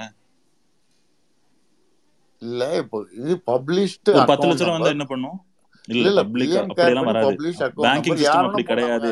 கிடையாது. பேங்கிங் சிஸ்டம் அப்படி. கிடையாது. உள்ளூருக்குள்ள காசு அனுப்பலாம். நீங்க வெளிநாட்டுல இருந்து அனுப்பும்போது எப்படி வரும்? முந்நூறு கோடி நானூறு கோடி வரப்ப எப்படி வரும்? விடுங்க sir Basel standard Basel four standard Basel three standards எல்லாம் இருக்கு. என்னது அதெல்லாம்? கிட்டத்தட்ட ஒரு ரெண்டு மணி நேரமா அவரும் முட்டு வாங்குறதுக்குன்னே இல்ல சும்மா சொல்லாதீங்க. என்னமோ பேங்க்ல வந்து பத்து பைசா பத்து ரூபா இருபது ரூபா இல்ல ஹரிஷ் கேகே சார் ஹரிஷ். தூங்கணும்னு சொன்னாரு ஹரிஷ் பாவம். சிவா ப- ஆ. பேசட்டும். இதெல்லாம் நிறைய விவரங்கள் வந்து அட்லீஸ்ட் லிசனர்ஸ்க்கு போய் சேரட்டும். லெட் லெட் சிவா ஸ்டாப் ஆமா ஆனா அவர்ட்ட நம்ம பதில எதிர்பார்க்கணும். சிவா பேசுறது ஒரு ரெண்டு மணி நேரம் கூட பேசட்டும். ஆனா அவர்ட்ட பதில அதான் சார் எங்கிட்ட பதில் எதிர்பார்க்கறீங்க? தூங்க விடுங்க நான் பதில எதிர்பார்க்கல நீங்க போய் தூங்கு போங்க நீங்க. தூங்க தூங்குங்க சொல்றது. Okay good night guys nice talking to you good night good night good night sir Siva நீங்க பேசுங்க இல்ல நான் தான் சொல்றேன். இப்போ என்ன ஆகுதுன்னு பாத்தீங்கன்னா இந்த மாதிரி பிரைவேட் ஃபண்டிங் வாங்குறாங்கல்ல இந்த ஃபண்டிங் வரதெல்லாம் என்ன ஆகும்னா அந்தந்த நாடுகளில் இப்போ ஒரு ஷேர் மார்க்கெட்லையோ இல்லை வேற எங்கேயோ லிஸ்ட்டாக இருப்பானுங்க அவங்க மட்டும்தான் அவங்களுக்கு அந்த பணங்களை டிக்ளேர் பண்ண முடியும். இப்போ டிக்டாக்கு அப்புறம் இந்த ஃபோன் கம்பெனி ஹுவாவி அவனுங்கெல்லாம் வந்து பார்த்தீங்கன்னா அவங்க நாட்டில் வந்து ஸ்டாக் எக்ஸ்சேஞ்ச் லிஸ்ட்டாக இருப்பானுங்க அப்போ என்ன ஆகும்னா அவனுக்கு வந்து அந்த நாட்டில் வந்து இப்போ ஒரு பத்து ரூபா செலவு பண்ணாலும் அவன் வந்து அதை எழுதி வைக்கணும். யாருக்கு என்ன கொடுத்தோம் எதுக்காக செலவு பண்ணியிருக்கோன்னு எழுதி வைக்கணும். அப்போ என்னாச்சுன்னா இந்த ரெண்டாயிரத்தி இருபதுல இந்த ஃபண்டிங் அவங்க ஓப்பன் பண்ணப்போ டிக்டாக் மட்டும் அதாவது நம்ம இந்தியாவுக்குள்ள அவன் நிறைய வரணும்னு சொல்லிட்டு அவன் ஒரே சிங்கிள் பேமெண்ட்டாக முப்பது கோடி ரூபா கொடுத்தான். அதுக்கு ஒரு பெரிய ஒரு ஒரு நியூஸ் பேப்பர்ல ஆட் வந்துச்சு. இந்த மாதிரி சைனீஸ் கம்பெனிஸ் எல்லாம் இன்வெஸ்ட் பண்ணிக்கிறாங்கன்ட்டு. டிக்டாக்ல ஒரு முப்பது கோடி ஜாமின்னு சொல்லிட்டு இந்த அவன் ஒரு பத்து கோடி கோவை ஏழு கோடி இது ஒரு ஒரு கோடி. இவங்கெல்லாம் வந்துட்டு சைனாவில் டிக்ளேர் பண்ண வேண்டி இருந்தனால அவங்க வந்து இதை வந்து வெளியே போட்டிருந்தாங்க. ஸோ இது வந்து எப்படின்னா டேரெக்டாக அவர் தொடர் ஓப்பன் பண்ணால் அடுத்த ஒரு வித்தின் ஒரு ஒன் வீக்குள்ளே அவங்க வந்து இவ்வளோ பணம் போட்டிருக்காங்க. அது இல்லாமல் பார்த்தீங்கன்னா பேடிஎம் ஐநூறு கோடி கொடுத்துருக்காங்க. ஏடிஎம் வந்து எப்படின்னா டென் சென்ட்டுங்கிற சைனீஸ் கம்பெனியோட இந்தியன் என்டிட்டி அவன் அதுவும் சைனாலேருந்து தான் வருது காசு ஐநூறு கோடி. ஸோ இவன் ஓலா இதெல்லாம் டிக்ளேர் பண்ணிட்டாங்க. இந்த கம்பெனிஸ்லாம் டிக்ளேர் பண்ணிட்டாங்க. ஓலா வந்து அஞ்சு கோடி கொடுத்துருக்கான். ஓயோ ரூம்ஸ் வந்து ரெண்டரை கோடி கொடுத்துருக்கான். நம்ம நினச்சிட்டு இருக்கோம் அந்த கார்பஸ் சின்னதுன்னு கிட்டத்தட்ட ரெண்டு லட்சம் மூணு லட்சம் கோடிக்கு மேலே இருக்கு அவங்ககிட்ட அந்த கார்பஸ் ஒரு பெரிய கவர்மெண்ட்டே ரன் பண்ண முடியும். அந்த அளவுக்கு கார்பஸ் வச்சிருக்காங்க அந்த காசு அவங்ககிட்ட இருக்கு. இது நிறைய அந்த நீங்க எக்ஸாம்பிள்ஸ் அந்த வயர் அப்புறம் வந்து ஸ்க்ரால் இந்த மாதிரி நிறைய இண்டிபெண்ட் மீடியா இருக்காங்க. அவங்க தான் இதெல்லாம் தேடி தேடி போய் எழுதிட்டு இருக்காங்க. இது வந்து அவங்க என்ன பண்றாங்கன்னா இதை வந்துட்டு அவங்க அவங்களோட அசோசியேட்டட் பார்ட்டிஸ்னு சொல்லுவாங்களே அவங்க கூட இருக்கக்கூடிய ஒரு சில கட்சிகள் பிரைவேட் கம்பெனிஸ்க்கு ஆர்டருங்கிற பேர்ல இதை ரவுட் பண்றாங்க. இப்போ நான் சொன்னேன்ல வென்டிலேட்டர் வந்து ஐம்பதாயிரம் வென்டிலேட்டர் தயாரிக்கணும்னு சொல்லிட்டு ஒரு மூணு கம்பெனிக்கு ஆர்டர் கொடுத்தாங்க. கடைசியாக பார்த்தீங்கன்னா ரெண்டாயிரம் வென்டிலேட்டர் கூட பண்ணல. ஆனால் அதுக்கான காசு அவங்க கொடுத்துட்டாங்க. கிட்டத்தட்ட இந்தியா முழுக்க வந்து ஆக்சிஜன் பிளான்ட் செட்டப் பண்ணுறோம் அப்படி இப்படின்னு சொல்லிட்டு வட சுட்டுட்டு இருந்தாங்க. டெல்லியிலேயே அவங்களால அதை செய்ய முடியல. எவ்வளவு தூரம் ஏமாத்த முடியுமோ அவ்வளவு தூரம் ஏமாத்திட்டு இருக்காங்க இந்த ஃபண்ட்ஸ் வச்சுட்டு. இந்த ஃபண்ட்ஸ் வச்சு அவங்க என்ன வேணா மேனிப்புலேட் பண்ண முடியும். அதுக்கான சி காசு இருக்கும்போது உங்களால டெக்னாலஜி வாங்க முடியும். இந்த டெக்னாலஜி வாங்கி நீங்க என்ன வேணா மனிப்புலேட் பண்ணலாம். வாட்ஸ்அப்ல ஒரு இப்போ பொய் செய்தி ஆகட்டும் இல்ல உங்க யூடியூப்ல இருக்க ஒரு தப்பான வீடியோவோ இல்ல நம்ம ட்வி- ட்விட்டர் வந்து ஒரு லோக் பண்ணலாம். பட் ட்விட்டர் ஆகட்டும். எங்க வேணா நீங்க வந்து நியூஸை வந்து உங்களால வந்து இது பண்ண முடியும். அதுக்கான பவர் தான் வச்சிருக்காங்க அவங்ககிட்ட. அவங்ககிட்ட இப்போ பர்ச்சேசிங் பவர் இருக்கு. லைட் சொல்லிட்டு இருந்தா அப்படி பர்ச்சேஸ் பண்ணணும்னு சொல்றேன். மக்களோட ஒரு ஒரு வாங்கக்கூடிய திறன் வாங்கக்கூடிய திறன் வந்து ரொம்ப கம்மியாயிருச்சு கடந்த ஒரு ரெண்டு மூணு வருஷத்துல. ஏன்னா எல்லாமே இந்த கோவிட் டைம்ல என்னாச்சுன்னா உங்களுக்கு அதிகமான விலைக்கு வித்து இப்போ நான் எக்ஸாம்பிள் டெல்லி எடுத்துக்கோமே இப்போ ஆக்சிஜன் தட்டுப்பாடா இருக்கும்போது அதிகமான விலை கொடுத்து வாங்குவீங்க. தட்டுப்பாடு இல்லைன்னா எல்லாரும் நார்மல் ரேட்ல தானே வாங்குவோம். ஒரு சிலிண்டர் வந்து கிட்டத்தட்ட பாத்தீங்கன்னா ஒரு லட்ச ரூபா ரெண்டு லட்ச ரூபா வரைக்கும் வித்துச்சு டெல்லியில. ஒரு பத்தாயிரம் ரூபாய் கூட விற்கக்கூடாது ஒரு சிலிண்டர் வந்து ஒரு லட்சம் ரெண்டு லட்சம் வரைக்கும் வித்தாங்க. அப்ப யோசிச்சு பாருங்க இது இந்த காசுலாம் யாருக்கு போயிருக்கு? நிறைய இடங்கள்ல இந்த மாதிரி ஸ்கேம் ஆயிருக்கு கோவிட்ல கடந்த ஒரு ரெண்டு வருஷம் பாத்தீங்கன்னா திருப்பி புரட்டி பார்த்தோம்னா நிறைய ஷாம்ஸ் அதுல சின்ன ஒரு பாயிண்ட் மட்டும் அதுக்கு ஜிஎஸ்டி விலக்கு கூட தரமாட்டேன்னு சொல்லி இது பண்ணாங்க. அந்த ஆக்சிஜனுக்கு இது கோவிட் மிசிலேனியஸ் இதுக்கு வந்து ஒரு விலக்கு இது தர முடியாது அப்படின்னு சொல்றாங்க. அதுவும் நடந்துச்சு. ஜிஎஸ்டி கவுன்சில் மீட்டிங்ல அவ்வளோ இது பண்ணியும். லைட்டு சொல்றத முழுசா சொல்லு லைட்டு ஃபினான்ஸ் மினிஸ்டர் சொன்னது ஜிஎஸ்டி நான் கேன்சல் பண்ணேன்னா விலை ஏறிடுன்னு அது எப்படி ஏறும்? என்ன லாசிக்குது சொல்லியிருக்காங்க. போய் போய் படிப்பா. படிக்காம வந்து பேசாதப்பா. நான் ஜீரோ பண்ணேன்னா விலை இப்ப இருக்கிறத விட ஜாஸ்தி ஆகுது. ஃபினான்ஸ் மினிஸ்டர் ஸ்டேட்மெண்ட் கொடுத்துருக்கு இல்ல, எங்க யார் கொண்டு போய் உட்கார வச்சாங்க? இல்ல இன்னொன்னு சொல்லிடுறேன். இப்போ அவங்க சொல்றாங்கல்ல இப்போ நான் ஆக்சுவலா டிஃபென்ஸ் நாட்டுக்காக ஆர்மிக்காரங்க இருக்காங்கங்கிறாங்கல்ல இப்போ எத்தனை பேருக்கு தெரியும் தெரியாது. இது ஹுவாவிங்கிற கம்பெனி வந்து பீப்புள்ஸ் லிபரேஷன் ஆர்மி அதாவது சைனீஸ் ஆர்மியோட டைரக்ட் லிங்க் ஹுவாவி மேல உலக நாடுகள் எல்லா நாட்டு நாடுகளும் அவன் மேல கடுப்பில் இருக்கிறாங்க ஏன்னா அவனுக்கு வந்து அவன் யூஸ் பண்ண டெலிகாம் எக்யூப்மெண்ட்ஸ் வந்து அவனுக்கு சர்வேலன்ஸுக்கு யூஸ் பண்றானுங்க. பேக் பேக் டோர்ல வந்து நிறைய என்ட்ரி போட்டு இது பண்ணிட்டு இருக்காங்கன்னு சொல்லிட்டு அமெரிக்காலாம் ஹுவாவே வந்து பயங்கரமா பேன் பண்ணி வச்சிருக்காங்க டெலிகாம்குள்ள இன்னொன்னு ஹுவாவே தான் வந்து உங்களுக்கு ஆர்மி சைனீஸ் ஆர்மிக்கு வந்து டைரக்ட் லிங்க் இருக்கு. எதுக்கு அந்த காசை வாங்கி பாக்கெட்ல வச்சிருக்காங்கன்னு தெரிய மாட்டேங்குது. யாரை ஏமாத்துறாங்கன்னு புரியல. இது எப்படி சொல்லணும்னு தெரியல எனக்கு. அசிங்கமா சொல்றேன். நீங்க பேசுங்க. சிவா போகுமா போகாதா? ஆ புரியல செந்தில். சொல்லுங்க. ஃபைவ் ஜி ஹுவாய் போகுமா போகாதா? அதெல்லாம் போயிடும். கொஞ்சம் வெயிட் பண்ணுங்க வேற பேர்ல வரும். அதையும் சேர்த்து அதையும் சேர்த்து பேசுங்க. அப்பதான் பிக்சர் கம்ப்ளீட் ஆகும். இல்ல ஃபைவ் ஜி வந்துட்டு எப்படின்னா உங்களுக்கு ஹுவாவி என்ன பண்ணுவான்னா இந்தியன் சப்சிடி ஒன்று கிரியேட் பண்ணி இந்தியாவில் ஒரு கம்பெனி வேற பேர்ல போட்டு இங்க இருந்து தயாரிச்சு அது வேற மாதிரி வரும். அவ்வளவுதான். வேற சிம்பிளா முடிக்கணும்னா அப்படிதான் முடிப்பாங்க.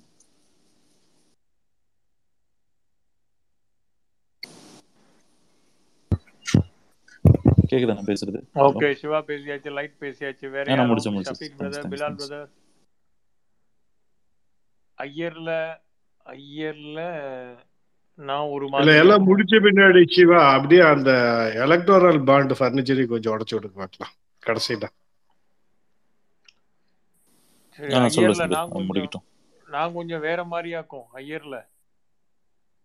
இருக்கிறாப்லையா? பேரை கொஞ்சம் சுருக்கியாச்சு வைக்கலாம்ல. கேக்குதா? ஆ பிலால் பிரதர் பேசுங்க. பிஎம் கேர் ஃபண்ட் ஆக்சுவலி இது வந்து ஒரு இன்ஸ்டிடியூஷனல் ஸ்கேம் தான் இது. உண்மையா சொல்லணும்னா. எல்லா ஒரு அதிகார வரம்புக்குள்ள நின்று அரசினுடைய இலச்சினைகள் ஒன்றிய அரசினுடைய பிரதமரனுடைய படத்தை போட்டு இது வந்து ஒரு பண்ண ஒரு மிகப்பெரிய ஸ்கேம் தான் இது. மேபி இன்றைக்கு வந்து ஊடகங்கள் இதை குறித்து விலாவரியா பேசாமல் இருக்கலாம். அதற்குரிய காரணங்கள் பாஜகவினுடைய அதிகார மையங்கள் வந்து நாட்டை வந்து ஒட்டுமொத்தமா சூழ்ந்து நிற்கிறது. இங்க வந்து ஜனநாயகத்தினுடைய தூண்களா நம்ம சொல்றது வந்து என்னவா இருக்குன்னா பத்திரிகைகளா இருக்கட்டும் நீதிமன்றமா இருக்கட்டும் நாடாளுமன்றமா இருக்கட்டும் பியூரோக்ராட்ஸா இருக்கட்டும். இது எல்லாமே வந்து பாத்தீங்கன்னா ஸ்தம்பிச்சு போய் தான் இருக்கு. இன்றைக்கு வந்து இது குறித்து ஊடகங்கள்ல பேசுறதை விட மாற்று ஊடகங்களான ட்விட்டர் ஸ்பேஸ் இதுல வந்து நம்ம பேசுறோம். பட் இந்த மாதிரி இப்ப ஒரு சகோதரர் வந்து பாஜக ஆதரவு சகோதரர் இப்பதான் இங்க வெளியே கிளம்பி போனாரு. அவர்கள் எந்த அளவுக்கு ஒரு என்ன சொல்றது ஒரு ஒரு ஃபேசிஸ்ட் மாதிரி பேசுனாங்க பாத்தீங்களா? நாங்க ஏன் கணக்கு கொடுக்கணும்? நான் எதுக்கு கணக்கு சொல்லணும்? ஒரு பிரதமர்னா கணக்கு கொடுக்கணுமா? ஸோ இந்த மாதிரியான கேள்விகள் இருக்கு பாருங்க. அந்த அந்த அந்த கேள்விகள் தான் இங்க வந்து நம்மளை வந்து பதட்டப்பட வைக்கும். ஏன்னா அஸ் அ பிரைம் மினிஸ்டர் வந்து he's accountability for everything அதுதான் இங்க வந்து மீண்டும் மீண்டும் ஒரு கேள்வியா இருக்கு. இப்ப இருங்க சார் நான் உங்க கூட சண்டை எல்லாம் போடல. இருங்க இருங்க. இல்ல நான் என்ன சொல்றேன்னா எப்படி உங்க வார்த்தையில சார் பேசுறதுக்கே வருது. மோடி பிஎம் கேர் ஃபண்ட்னா என்ன சார் நீங்க வேண்டியது பண்ணுங்க சார் ஒரு நாய் மதிக்காது தானே prime minister of India PM care ஃபண்ட்னா என்னன்னு சொல்லுங்க சார் நீங்க இது மீனிங் சொல்லுங்க. What is mean by PM sir prime minister sir prime minister யாருக்கு சார் இந்த நாட்டுக்கு. இந்த நாட்டுக்கு சார் வேற யாருக்கு? இல்ல அவரு அவர் ஒரு இந்த நாட்டுக்குன்னு வாங்கிட்டு நான் எதுக்கும் காமிக்க மாட்டேன்னு சொல்றது என்ன சார் நியாயம்? உங்களுக்கு நீங்க எப்படி சார் நியாயமா வந்து பேசுறீங்க? சொன்னா என்ன நியாயம்? அப்ப திருடுறீங்களா நீங்க? மக்கள் கிட்ட இருந்து திருடுறீங்களா? திருடி திங்கிறீங்களா? இல்ல பிச்சை எடுத்து திங்கிறீங்களா?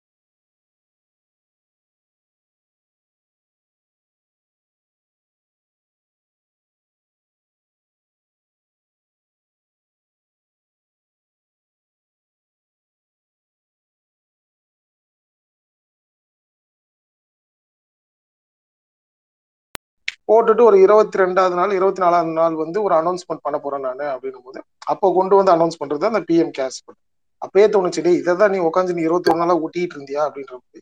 அப்பயே தெரிஞ்சு இது ஒரு ஃப்ராடு வேலை ஏன்னா இந்தியாவுக்குன்னு ஏற்கனவே ஒரு இது இருக்கு ஃபண்டு நேஷனல் கெலாமிட்டி கண்டிஜென்சி ஃபண்டுன்னு ஒன்று இண்டிபெண்டன்ஸ் பிரகாரமே நம்ம ஆரம்பிச்சோம். இந்த மாதிரி எதனா நம்ம அன்பிரசிடென்ட் எதனா ஒரு எபிடமிக்கோ இல்லை எதனா ஒரு கெலாமிட்டிஸ் வந்தாலோ அதுல இருக்கிற ஃபண்ட் எடுத்து நம்ம வந்துட்டு அர்ஜென்சிக்கு யூஸ் பண்ணணும் அதை தவிர்த்துட்டு இவன் எதுக்காக இந்த பிஎம் கேர்ஸ் ஃபண்டை ஓபன் பண்ணா அப்படின்றத பாக்கணும்னா லேட்டரா பார்லிமெண்ட்ல வந்து இந்த கொஸ்டின் ரைஸ் பண்றாங்க. எவ்வளவு பைசா வந்திருக்கு நம்ம வந்து நிர்மலா சீதாராமனோட ஒரு அகங்காரமான பேச்சுல இருந்துதான் அதோட ஃபுல் ஸ்ட்ரக்சரும் அப்பயே அதை பத்தி பேசுறாங்க. பட் ஆனா இட்ஸ் அது என்ன சொன்னாங்கன்னா அது டென்டேட்டிவ் தான் அதை நாங்க மாத்தக்கூடிய வாய்ப்புகள் இருக்குன்ற மாதிரி தான் அதை பதிவு பண்ணாங்க.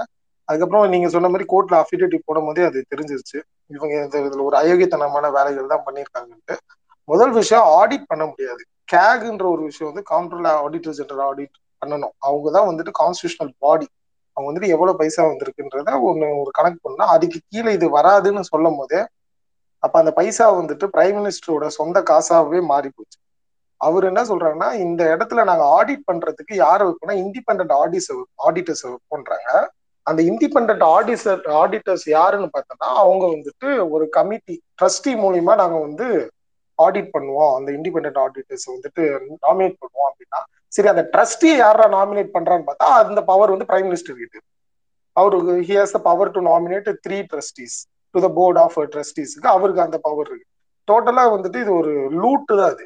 இது வந்துட்டு எந்த ஒரு சட்டத்துக்குள்ளேயே வராம அப்படி அது லூட் இல்லைன்னா அவன் ஏன் வந்துட்டு ஸ்டார்டிங்ல வந்து தெளிவா காமிச்சிட்டு இருந்தான்? இவ்வளவு பைசா வந்துச்சு. கரெக்டா த்ரீ தௌசண்ட் க்ரோஸ் நான் நினைக்கிறேன். த்ரீ தௌசண்ட் சம்திங் க்ரோஸ் வந்ததுக்கப்புறம் அதோட விஷயத்த பிளாக் பண்ணிட்டாங்க. யாராலுமே அமௌண்ட் எவ்வளவு வந்திருக்கு எவ்வளவு எடுத்து செலவு பண்ணியிருக்காங்க அந்த விஷயங்கள் நம்மளுக்கு தெரியாமலே போறதுக்கான எல்லா வேலைகளுமே அப்பயே ஸ்டார்ட் பண்ணிட்டாங்க.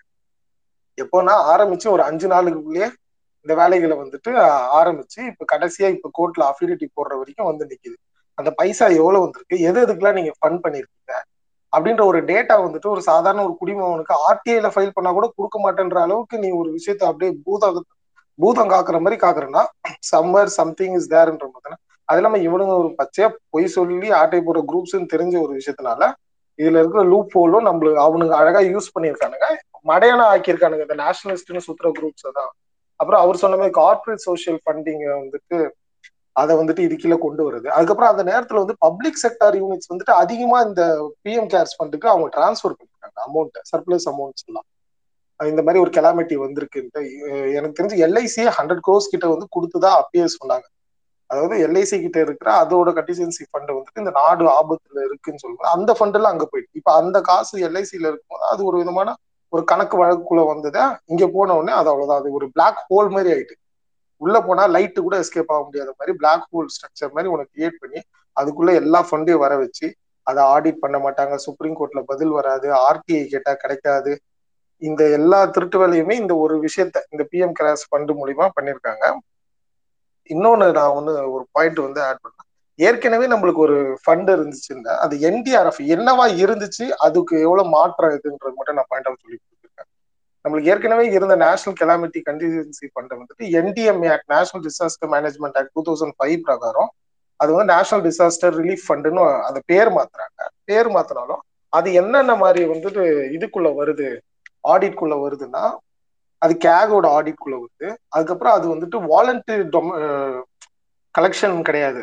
அதாவது நீங்க கொடுங்க காசுன்றது கிடையாது. அது வந்துட்டு ஒரு விதமான டாக்ஸேஷன் சார்ஜஸ் கஸ்டம்ஸ் டியூட்டிஸ்ல வாங்கிறதுக்கு செஸ் மாதிரி விஷயங்கள் இதெல்லாம் வந்துட்டு அதுக்குள்ள போயிட்டு இருக்கு அதுக்கப்புறம் அவங்க எப்படி இதை ஆத்தரைஸ் பண்ணி எப்படி இதை வழிநடத்திட்டாங்கன்னா ரெண்டு விதமான மினிஸ்ட்ரிஸ் இது டேக் ஆஃப் பண்ணிட்டு இருந்தது. அந்த என்டிஆர்எஃப் ஒன்று அக்ரிகல்ச்சர் மினிஸ்ட்ரி இன்னொன்று மீதி இருக்கிற எல்லா கெலாமிட்டிஸுமே மினிஸ்ட்ரி ஆஃப் ஹோம் ஆஃபீஸ் இதை மொத்தத்துமே தனி மனுஷனா ஒருத்தன் கீழே கொண்டு போய் நிறுத்தினது தான் இந்த பிரைம் மினிஸ்டர் ஆஃபீஸ் கீழே வந்தது தான் இந்த PM cares it's blunder loot தான். இதோட வெளித்தன்மையில எப்போ ஆட்சி மாறானதான் இவனுக்கு எவ்வளவு பெரிய அயோக்கியத்தனம் பண்ணியிருக்காங்கன்றது தான் தெரியுமே தவிர அது வரைக்கும் இவனுங்கிட்ட நம்ம எவ்வளவுதான் குட்டிக்காரன் அடிச்சாலும் இவனுக்கு உண்மையும் சொல்ல போறது இல்ல அது எதுக்காக செலவு பண்ணணும்னு சொல்ல மாட்டானுங்க. ரொம்ப இன்னொரு பெர்ஸ்பெக்டிவ் சொல்லணும்னா இந்த இஷ்யூ பெருசாகும் போது டக்குன்னு வந்துட்டு பரப்ப ஆரம்பிச்சாங்க வாட்ஸ்அப்ல பிரைம் மினிஸ்டர் ஃபண்ட்ல இருந்து கொடுத்த வென்டிலேட்டர் எல்லாம் பாருங்க ஹாஸ்பிட்டல்ல பிஎம் கேஸ் ஃபண்டுன்னு போட்டுருக்கோம் ஒரு ரெண்டு டப்பாவை காமிச்சு போட்டோ எடுத்து போட்டு அது சோஷியல் மீடியா ஃபுல்லா வாட்ஸ்அப் ஃபுல்லா பரப்பிட்டே இருந்தானுங்க. பின்னாடி இப்போ வந்துட்டு அந்த பிஎம் கேஸ் ஃபண்ட்ல வாங்கப்பட்ட மிஷின்ஸ் எல்லாமே ஃபால்ட்டு அது வந்து ஏதோ ஒரு கம்பெனிக்கு அப்பதான் ரீசெண்டா உருவாக்கப்பட்ட கம்பெனிக்கு அவங்க ஃபண்டை அலாட்மெண்ட் பண்ணி அந்த மிஷின்லாம் வாங்கினதுனால எல்லாமே குடோன்ல குப்பையா கிடக்குதுன்னு வந்ததுமே நம்ம டைம்ஸ் ஆஃப் இந்தியாலையும் பார்த்தோம். ஹிந்துலையுமே ஆர்டிக்கலா அதை பத்தி எழுதிட்டே இருந்தாங்க. ஸோ இதெல்லாம் வெயிட் அண்ட் வாட்ச் தான். பட் இட்ஸ் பிளண்டர் லூட்டு தான். இது நம்ம அப்படிதான் பார்க்கலாம் தேங்க்யூ கிரேட் கிரேட் அஸ்வின் உங்களோட பாயிண்ட் இஸ் வேலிட் பாயிண்ட் நிஜமாவே இது ஒரு ஐ ஓபனர் தான். இன்னைக்கு. ராஜ் ப்ளீஸ் கோ ஹெட் அண்ணா சாரி ஒரு ஒரே ஒரு சின்ன பாயிண்ட் மட்டும் நான் ஆட் பண்ணிக்கிறேன். பிரதர் ஆட் பண்ணுங்க பிரதர் மத்தவங்கள பேச சொல்லுங்க இல்ல இப்போ அவங்க அவரு நம்ம இவரு அஸ்வின் பிரதர் பேசிட்டு இருக்கும்போது நிறைய இந்த எல்ஐசி இந்த மாதிரி கம்பெனி எல்லாம் நிறைய கொடுத்தது அப்படிங்கிறது வந்து அது அதோட ப்ராப்பரா நம்ம அதை பெர்ஸ்பெக்டிவ்ல பார்க்கணும் அப்படின்னு பாத்தீங்கன்னா அவங்கெல்லாம் வந்து they are force to do அவ்வளவுதான் வச்சுக்கவேன் ஏன்னா அவங்க ஹிஸ்டரி எடுத்துக்கிட்டாலே கவர்மெண்ட் வந்து என்ன சொல்லுதோ கொடுத்துக்கிட்டே இருப்பாங்க. அவங்க டிவிடெண்ட் இவ்வளவு கொடுன்னு சொன்னா கொடுத்துருவாங்க எல்லா வருஷமுமே. அவங்க ஷேர் ஷேர் ஹோல்டர் எல்லாருமே அதில் பெனிஃபிட் ஆவாங்க. Other shareholder also but majority shareholder government இருக்கிறதுனால கவர்மெண்ட் என்ன சொல்லுதோ அதை அப்படியே செஞ்சுருவாங்க. ஸோ இது எல்லாமே வந்து ஒரு அவங்க ஏதோ வாலண்டரியாக அவங்க கொடுத்த மாதிரிலாம் ஒன்றும் அதை அதை அந்த அளவுக்கு நம்ம அது அந்த மீனிங்ல எல்லாம் நம்ம அதை எடுத்துக்க முடியாது. அது கவர்மெண்ட்டாக பார்த்து ஓகே நீ கொடுப்பா அப்படின்னு சொல்லிருச்சு அவங்க கொடுத்துட்டாங்கன்னு தான் வச்சுக்கவேன் some kind of forced donation தான் அதெல்லாம். இது not only for government IOC BPCL ONGC மாதிரியான கம்பெனி மட்டும் கிடையாது. Even big private big corporates also வந்து அந்த டைமில் வந்த நியூஸ் ஆர்டிகல்ஸ் எல்லாம் படித்தவங்களுக்கு தெரியும். அவங்களே வந்து சம் கைண்ட் ஆஃப் ஃபோர்ஸ்டா என்னவா அப்படின்ற ஒரு நிறைய கொஸ்டின்ஸை ரைஸ் பண்ணி தான் வந்து அந்த பீரியடில் வாங்கினாங்க. ஒரு டூ த்ரீ இயர்ஸுங்கிறதுனால நம்ம வந்து நம்ம ஒரு நார்மலாக சொல்லுவோம் இல்லையா? மறதி வந்து ஒரு தேசிய வியாதி அப்படிங்கிற மாதிரி அதையும் அப்படியே ம மறந்து மறந்து கடந்து அப்படியே நம்ம வாட்டுக்கு போய்கிட்டே இருப்போம். ஸோ இந்த ஒரு பாயிண்ட் தான் நான் ஆட் பண்ண விரும்புகிறேன் யாருமே by and large people where I mean indirectly forced அந்த அதான் மீனிங் அதோட இது. ஏன்னா யாருமே வந்து அங்கே போய் கொடுக்கணும்னு ஒன்றும் அவசியம் இல்லை. ஏன்னா பிஎம் ரிலீஃப் ஃபண்டுன்னு வந்து காலங்காலமாக இருக்குது அதையெல்லாம் விட்டுட்டு புதுசாக ஒன்று ஆரம்பிக்கிறான். அதுக்கு தான் நீங்கள் எல்லாரும் கொடுக்கணுங்கிறது வந்து கார்த்திகேயன் சார் அது எப்படி பண்ணுவாங்கன்னு நான் சொல்லிடுறேன். அந்த இது இப்ப அதுல அனுபவம் இருக்கு. ஒரு நிமிஷம் ஒரே நிமிஷம் ஒரே நிமிஷம். அந்த பாயிண்ட் ஆஃப் ஆக்சுவலா வந்துட்டு இது சுப்ரீம் கோர்ட் அப்சர்வேஷன் அவனுக்கு ஃபைல் பண்ண அஃபிடவிட்டி அந்த மாதிரி. அவனுக்கு வந்துட்டு இது எல்லாமே வாலண்டரி டொனேஷன் இது எதுவுமே செஸ்ஸோ நாங்க டாக்ஸோ போட்டுலாம் பண்ணல. அதனால இதை ஆடிட் குள்ள கொண்டு வரணுன்ற அவசியமும் இல்ல. அந்த மாதிரி ஒரு பெர்ஸ்பெக்டிவ்ல கொண்டு போனேன். நீங்க சொல்ற மாதிரி இது ஒரு பொலிட்டிக்கல் த்ரெட்டன் தான். அது எல்லா இன்ஸ்டியூட்டுமே மிரட்டி கொண்டு வரப்பட்டு இல்ல அதான் அவங்க எப்படி பண்ணாங்க அப்படின்னா இப்ப நான் எங்க இதுலயே சொல்றேன். நாங்க வந்து இது மாதிரி உங்களோட ஒன் டே சேலரி வந்து நாங்க பிஎம் கேர் ஃபண்டுக்கு டொனேட் பண்ண போறோம். ஸோ இந்த மந்த் சேலரியில கட் பண்ணிடுவோம். உங்களுக்கு யாராவது அப்ஜெக்ஷன் இருந்தா நீங்க வந்து அக்கௌண்ட்ஸ் டிபார்ட்மெண்ட்ல மெயில் போட்டு நீங்க எக்ஸ்க்ளூட் பண்ணிக்கோங்க உங்களை. புரியுதுங்களா? யார் யார் வாலண்டியரா பேர் கொடுங்க நாங்க டிடெக்ட் பண்றோம்ல. ஒட்டுமொத்தமா கம்பெனிக்கு பிடிக்க போறேன். யார் உங்களுக்கு எக்ஸ்க்ளூஷன் வேணுமோ நீ போய் அட்மின் டிபார்ட்மெண்ட்ல கேட்டுக்கோங்கிறது. இது யாராவது போய் கேட்பானா வந்து அட்மின் டிபார்ட்மெண்ட்ல எப்படி ரெஸ்பான்ஸ் வரும்? நம்மளை எப்படி வே- ஒரு ஒரு மார்க் பண்ணுவாங்கங்கிறது எல்லாத்துக்கும் தெரியும்ல. இல்ல சுருக்கமா நான் ஒண்ணு சொல்லிடுறேன். இந்த பிஎம் கேரோட இது என்னன்னா யோக்கியம் வரான் சொம்ப தூக்கி உள்ள வைங்கிற கதை தான். சரியா? அதாவது நான் வர்றேன் அங்க வரும்போதே எனக்கு என்ன தேவையோ கொடுத்துரு. இல்லைன்னா எல்லாத்தையும் சுருட்டிட்டு போயிடுவேன் அந்த கதைக்காகத்தான் இது பண்ணி எல்லா கார்பரேட்கிட்டையும் இவங்க காசை வாங்கிட்டு அதுல அவனுக்கு எல்லா மேக்சிமம் எவ்வளவுலாம் வாங்க முடியுமோ வாங்கி இங்கே வச்சுக்கிட்டு அவருக்கு தேவையான ஆனா ஆனா கம்பெனிக்கு மட்டுமே அதுக்கு பயனடைகிற மாதிரி கொடுத்துட்டு ஒரு அரசியல் பிரதர் பிரதர் இது வெறும் கார்ப்பரேட் கம்பெனியோட சுருக்க முடியாது பிரதர் இது வந்து பிரைவேட் கம்பெனி சின்ன சின்ன கம்பெனிஸ்ல இருந்து சின்ன சின்ன கவர்மெண்ட் ஆபீசஸ்ல இருந்து பிரைவேட் அதுதான் கம்பெனிஸ்ல இருந்து பிரதர் இருந்து ஏன்னா அதுதான். சிஎஸ்ஆர்ங்கிறது பிரைவேட் இதுல கம்பெனிஸோட சிஎஸ்ஆர் வந்து it is account it is accountable as per commerce and industries department படி நம்ம uh, ஆர்ஓசி படி அக்கௌண்ட்டுக்கு பண்ணணும். அது எல்லாமே சென்ட்ரல் கவர்மெண்ட்டுக்கு கூறிய ஒரு எக்ஸ்செக்கருக்குரிய டெவலப்மெண்ட்டுக்காக யூஸ் பண்ண வேண்டிய ஒரு ஃபண்ட் அது. அதை வந்து எப்படி ஒரு ப்ரைவேட் ஒரு ட்ரஸ்ட்டுக்கு கொண்டு போக முடியுங்கிறது தான் இப்போ நமக்கு எழுந்திருக்கிற ஒரு கேள்வி. இது வரைக்கும் அதை ஆடிட்டில் கொண்டு வர முடியாதுங்கும் போது கூட யாரும் டவுட் படல. ஓகே ஃபைன் இது கவர்மெண்ட் பாடி தான். கவர்மெண்ட் பாடி நிறைய இதுவே வந்து சிஏஜியில் ஆடிட் பண்ணாமல் இருக்கக்கூடிய டிபார்ட்மெண்ட்ஸ்லாம் நிறைய இருக்குது. ஸோ அதுல இது ஒண்ணுன்னு நினைச்சுக்கிட்டு தான் இருந்தாங்க. ஆனா இன்னைக்கு அஃபிடவிட் இதுனதுக்கு அப்புறம் தான் இது ப்ராப்பரா ஒரு பிரைவேட் ட்ரஸ்ட் மாதிரி அப்படிங்கிறாங்க. இப்போ சுப்பையாங்கிற பேர்ல அண்ணன் சுப்பையா வந்து ஒரு ட்ரஸ்ட் ஆரம்பிச்சு எங்களை அனுப்ப சொல்லும் போது நான் நிஜமாவே ஒருத்தன் அனுப்புவோம் ஒருத்தன் அனுப்ப மாட்டான். ஆனா சுப்பையாங்கிறவர் ஒரு பிஎம்ஆ இருக்கும் போது அவர் பிஎம் கேர்ஸ்ன்னு அது அப்படி equivalent to PM relief disaster relief ஃபண்டுங்கிற மாதிரியே ஒரு நேமே வச்சுக்கிட்டு அது பிஎம்ஏ ஒரு வாய் ஒரு வீடியோ மெசேஜோட கொண்டு வந்து அதற்குரிய ஒரு டொனேஷன்ஸை சீக் பண்ணும்போது இட் இஸ் ஃபார் குட் காஸாக இருந்துச்சுன்னா எந்த ப்ராப்ளமும் இல்லை.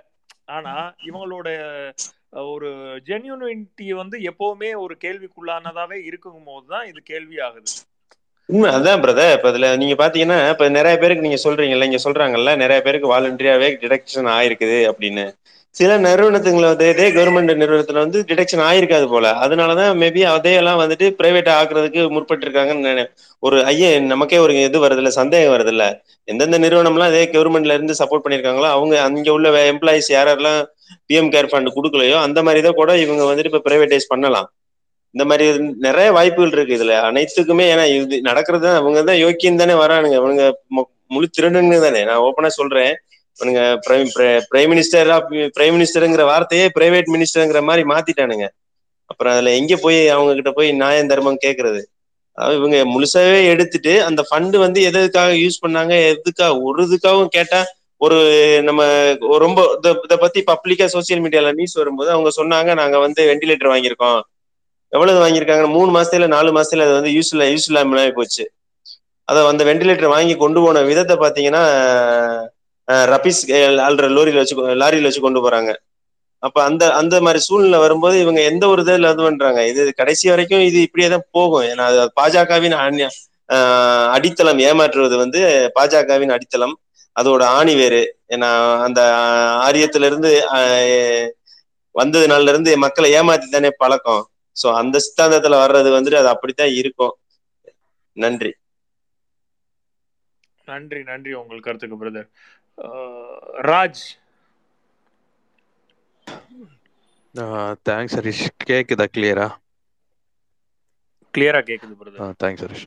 அண்ட் இந்த ஃபர்ஸ்ட் ஆஃப் ஆல் இந்த பிஎம் கேர்ஸோட திருப்பி மறுபடியும் ரொம்ப நாள் கழிச்சு அது பேச்சு அடிப்படுது இது ஆக்சுவலா வந்து இதே ஒரு டிலேடு இன்ஃபர்மேஷன் தான் நமக்கு கிடைச்சிருக்குது. அரௌண்ட் மோர் தென் ஒரு ஒன் இயருக்கு மேல தான் நமக்கு இது இன்னும் கன்ஃபார்மா தெரியுது. இன்னும் இதுல வந்து என்னென்ன இருக்குன்றது ஆனா ஃபுல்லா தெரியல. நமக்கு இதுக்கு மேல எதுவும் தெரியாதுன்றத மட்டும் தான் ஒரு வருஷம் கழிச்சு நம்ம கன்ஃபார்ம் பண்ணிருக்கோம். ஃபர்ஸ்ட் ஆஃப் ஆல் இதுல எவ்வளவு ஃபண்டிங் போயிருக்குன்றத வந்து ஒரு ரஃப் எஸ்டிமேட் பண்றதுக்கே நமக்கு தலை சுத்திடும். ஆக்சுவலா இந்த கொஞ்ச நேரத்துக்கு முன்னாடி அஸ்வின் சொல்லியிருந்தாருன்னு நினைக்கிறேன். இந்த கார்ப்பரேட் ஃபண்டிங்லாம் வந்து அங்கதான் டைவர்ட் பண்ணிட்டாங்க அப்படின்னு சொல்லிட்டு. எல்லா கார்ப்பரேட்ஸ்க்குமே வந்து ஒரு two percent of their profit வந்து ஒரு சேரிட்டிக்கு கொடுக்கணும். அதுக்கு தான் மோஸ்ட்லி வந்து எல்லா கார்ப்பரேட் கம்பெனியுமே அவங்களோட ஓன் சேரிட்டி வச்சிருப்பாங்க. அந்த இப்ப டாட்டாவோ சரி விப்ரோவோ சரி அவங்களே அந்த சேரிட்டில இருந்து அந்த டூ பர்சன்ட் அவங்க சேரிட்டிக்கு மாத்திட்டு அவங்களே யூஸ் பண்ணி அதுதான் வழக்கமா பண்றது எல்லாருமே. அதுல ஒரு தப்பு சொல்ல முடியாது. அந்த டூ பர்சன்ட்டும் இந்த வாட்டி அங்க பிஎம் கேர்ஸ் தான் போச்சுன்னு சொல்றாங்க. அது எவ்வளவு உண்மைன்னு தெரியாது பட் இந்த நாஸ்காமோட டுவெண்ட்டி டுவெண்ட்டியோட டிஜிட்டல் ரெவென்யூ அதாவது இந்தியாவோட டிஜிட்டல் ரெவென்யூ மட்டுமே around two hundred billion dollars estimate பண்ணியிருந்தாங்க. இந்த டூ ஹண்ட்ரட் பில்லியன்ல அப்ப எப்படியும் ஒரு அரௌண்ட் இது ஒரு டூ பர்சன்டாவது இந்த பிஎம் கேர்ஸ்க்கு போயிருக்கலாம். அதுவே வந்து ஒரு டூ பில்லியன் ஆயிடுது. அண்ட் அது போக ஒரு பெர் சேலரி வந்து எல்லாருக்குமே பெர் டே சேலரி கவர்மெண்ட் எம்ப்ளாயிஸ்க்குலாம் வந்து பிடிச்சாங்க.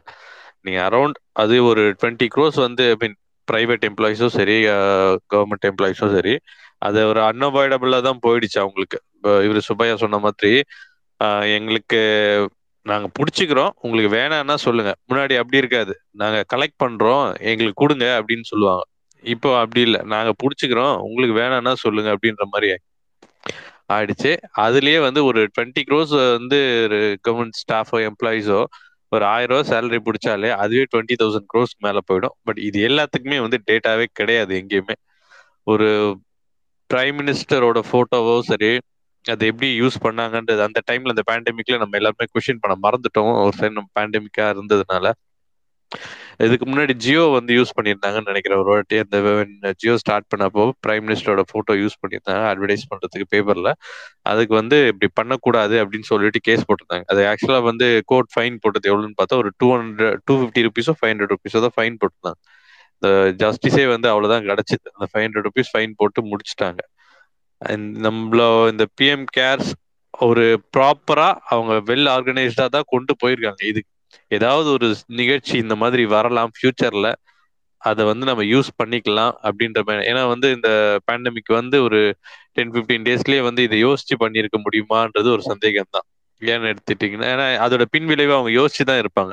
ஏன்னா அவங்க ஃபுல் அண்ட் ஃபுல் வந்து கவர்மெண்டோட எம் எம்ப்ளம் யூஸ் பண்ணியிருக்காங்க பிரைம் மினிஸ்டரோட போட்டோ யூஸ் பண்ணியிருக்காங்க அண்ட் கவர்மெண்ட் டொமைன் தான் யூஸ் பண்ணி I mean website government website தான் யூஸ் பண்ணியிருக்காங்க. அண்ட் எல்லாமே ப்ராப்பராக பண்ணியிருக்காங்க. அந்த யூபிஐ ஐடியா இருக்கட்டும் அந்த பேங்க் டிரான்ஸ்ஃபர் எல்லாமே பண்ணாங்க. ஆனால் வந்து அந்த இதை மட்டும் சொல்ல சொல்லாமல் விட்டுட்டாங்க.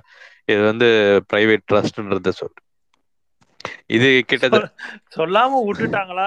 ராஜ் சொல்லாம விட்டுட்டாங்களா? இல்ல சொல்லாம மறைச்சிட்டாங்களா? அன்டில் அன்லஸ் கடைசி ஒரு பெண்ணி வர்ற வரைக்கும் இதை சொல்லவே கூடாதுங்கிறது ஒரு திட்டமிட்ட வேலையா மட்டும்தானே இருக்க முடியும் இது கண்டிப்பா. அதான் இது வெல் பிளான்டா அவங்க பண்ணிட்டாங்க.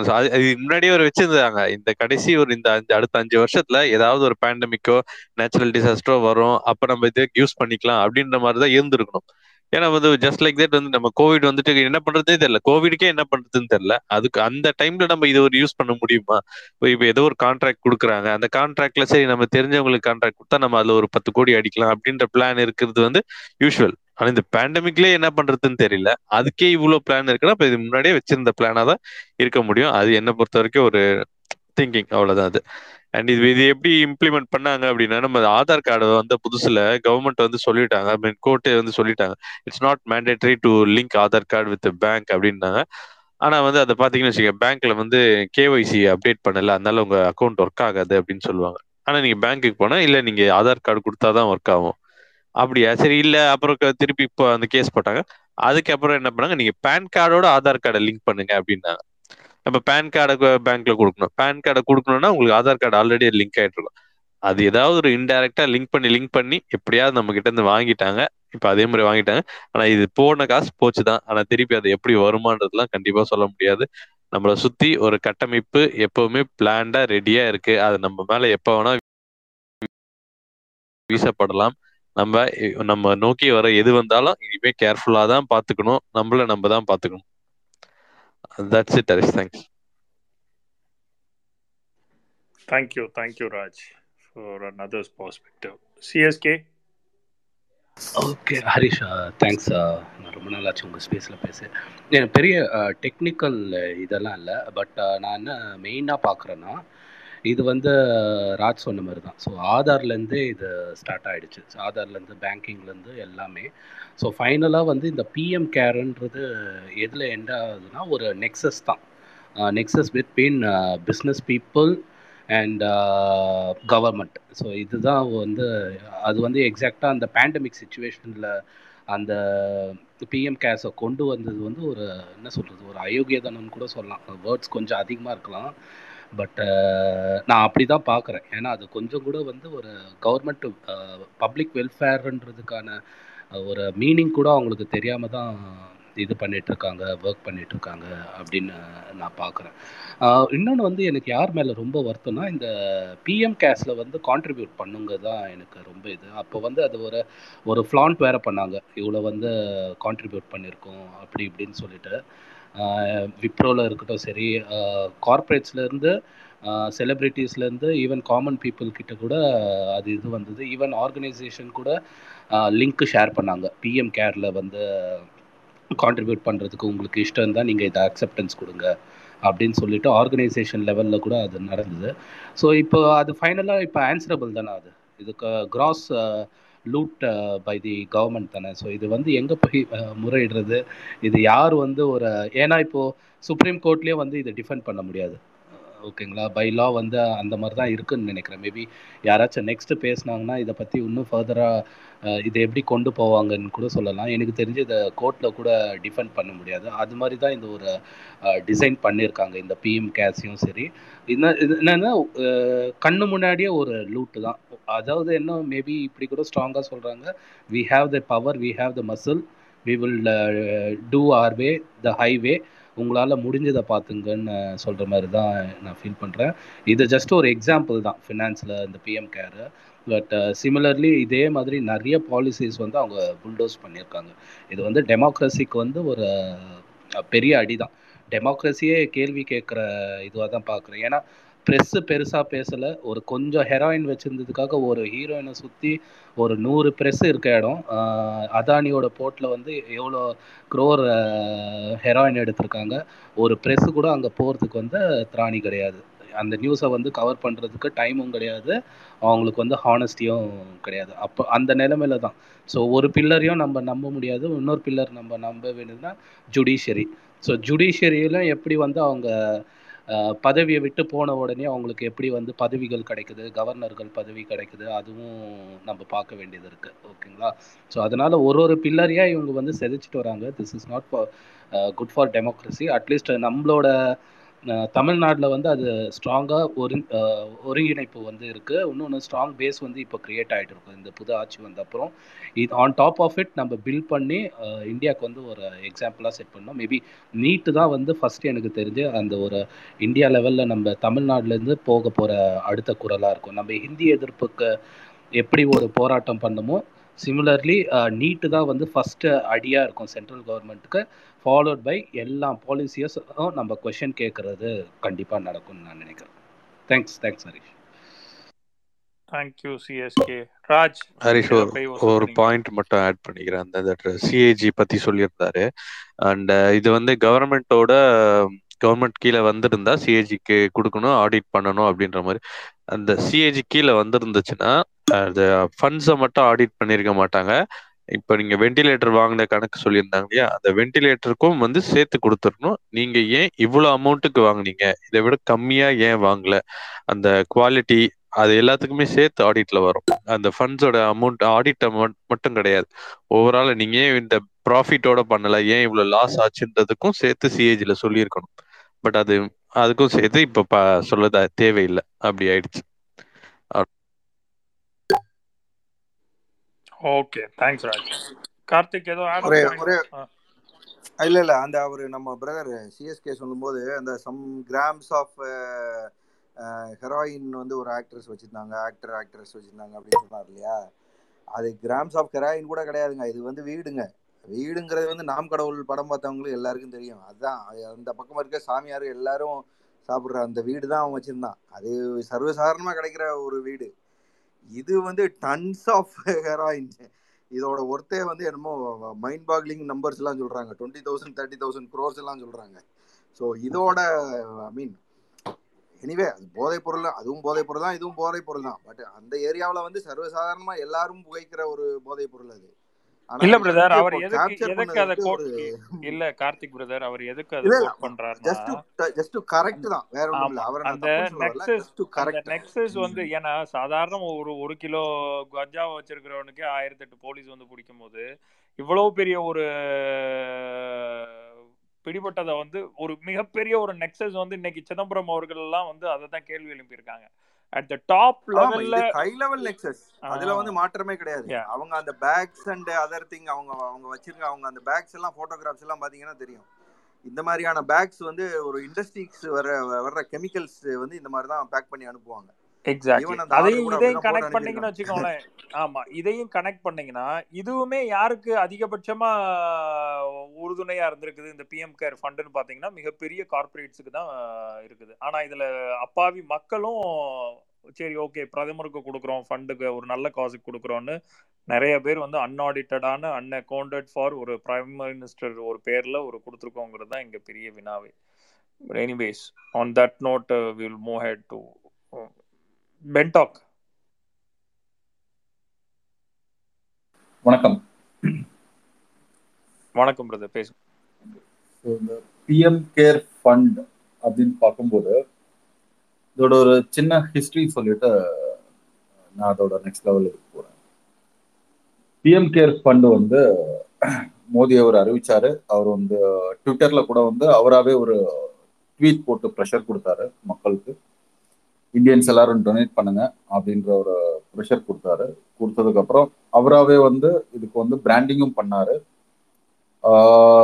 ஜியோக்கு மட்டும் இல்லை அவர் பிராண்டிங் பண்ணும்போது கேஸ் வந்தது. அவர் வந்து பேடிஎம்முக்கும் பேடிஎம் ப்ரமோஷனுக்கும் அவரோட பிராண்டிங் கொடுத்தாங்க. கொடுக்கும்போது தான் கேஸ் போட்டாங்க. கேஸ் போட்டு ஒரு பிரைம் மினிஸ்டரா இருக்கிறவர் வந்து இந்த மாதிரி விஷயங்களுக்கு பிராண்டிங் பண்ணக்கூடாதுன்னு கோர்ட் ஆர்டரும் வந்திருக்கு.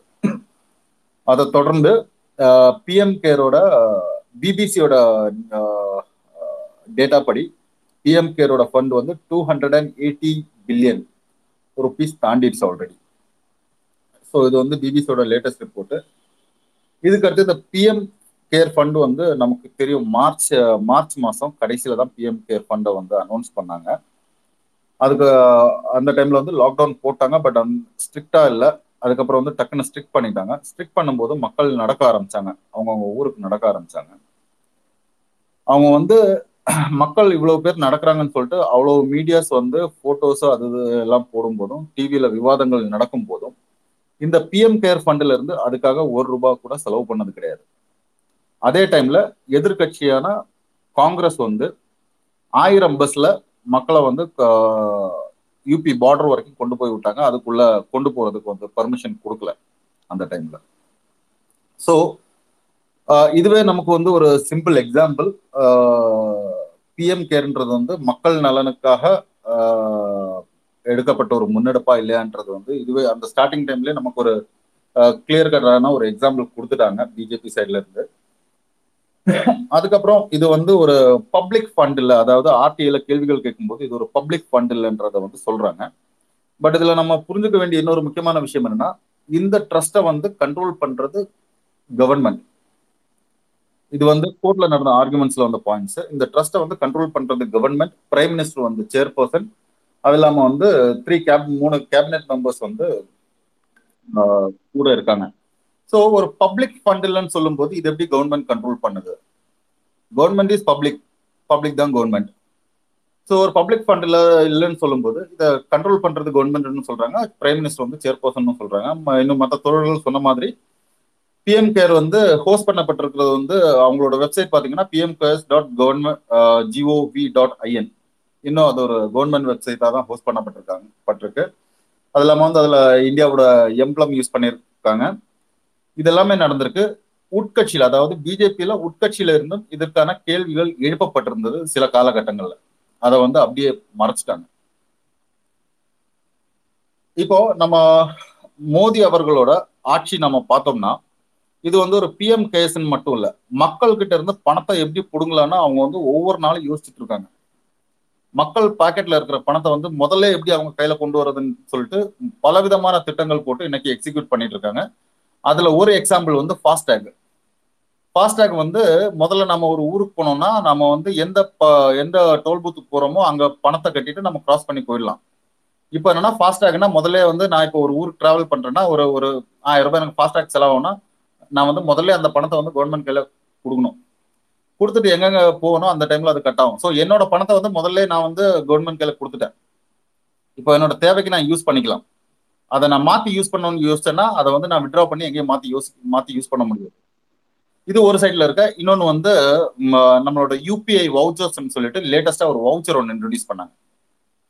அதாவது யூபிஐ நம்ம எப்படி டிரான்சாக்ஷன் பண்றோமோ அதே மாதிரி யூபிஐ வவுச்சர் நம்ம யூஸ் பண்ணலாம்னு சொல்லிட்டு.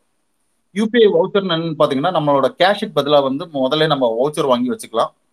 இதை வந்து நம்ம கடையில பொருள் வாங்குற கடையில நம்ம யூபிஐக்கு ஸ்கேன் பண்றதுக்கு பதிலாக இந்த வவுச்சரை கொடுத்து நம்ம எக்ஸ்சேஞ்ச் பண்ணிக்கலாம். இந்த மாதிரி ஒரு ஆப்ஷனோட தான் கொண்டு வந்திருக்காங்க.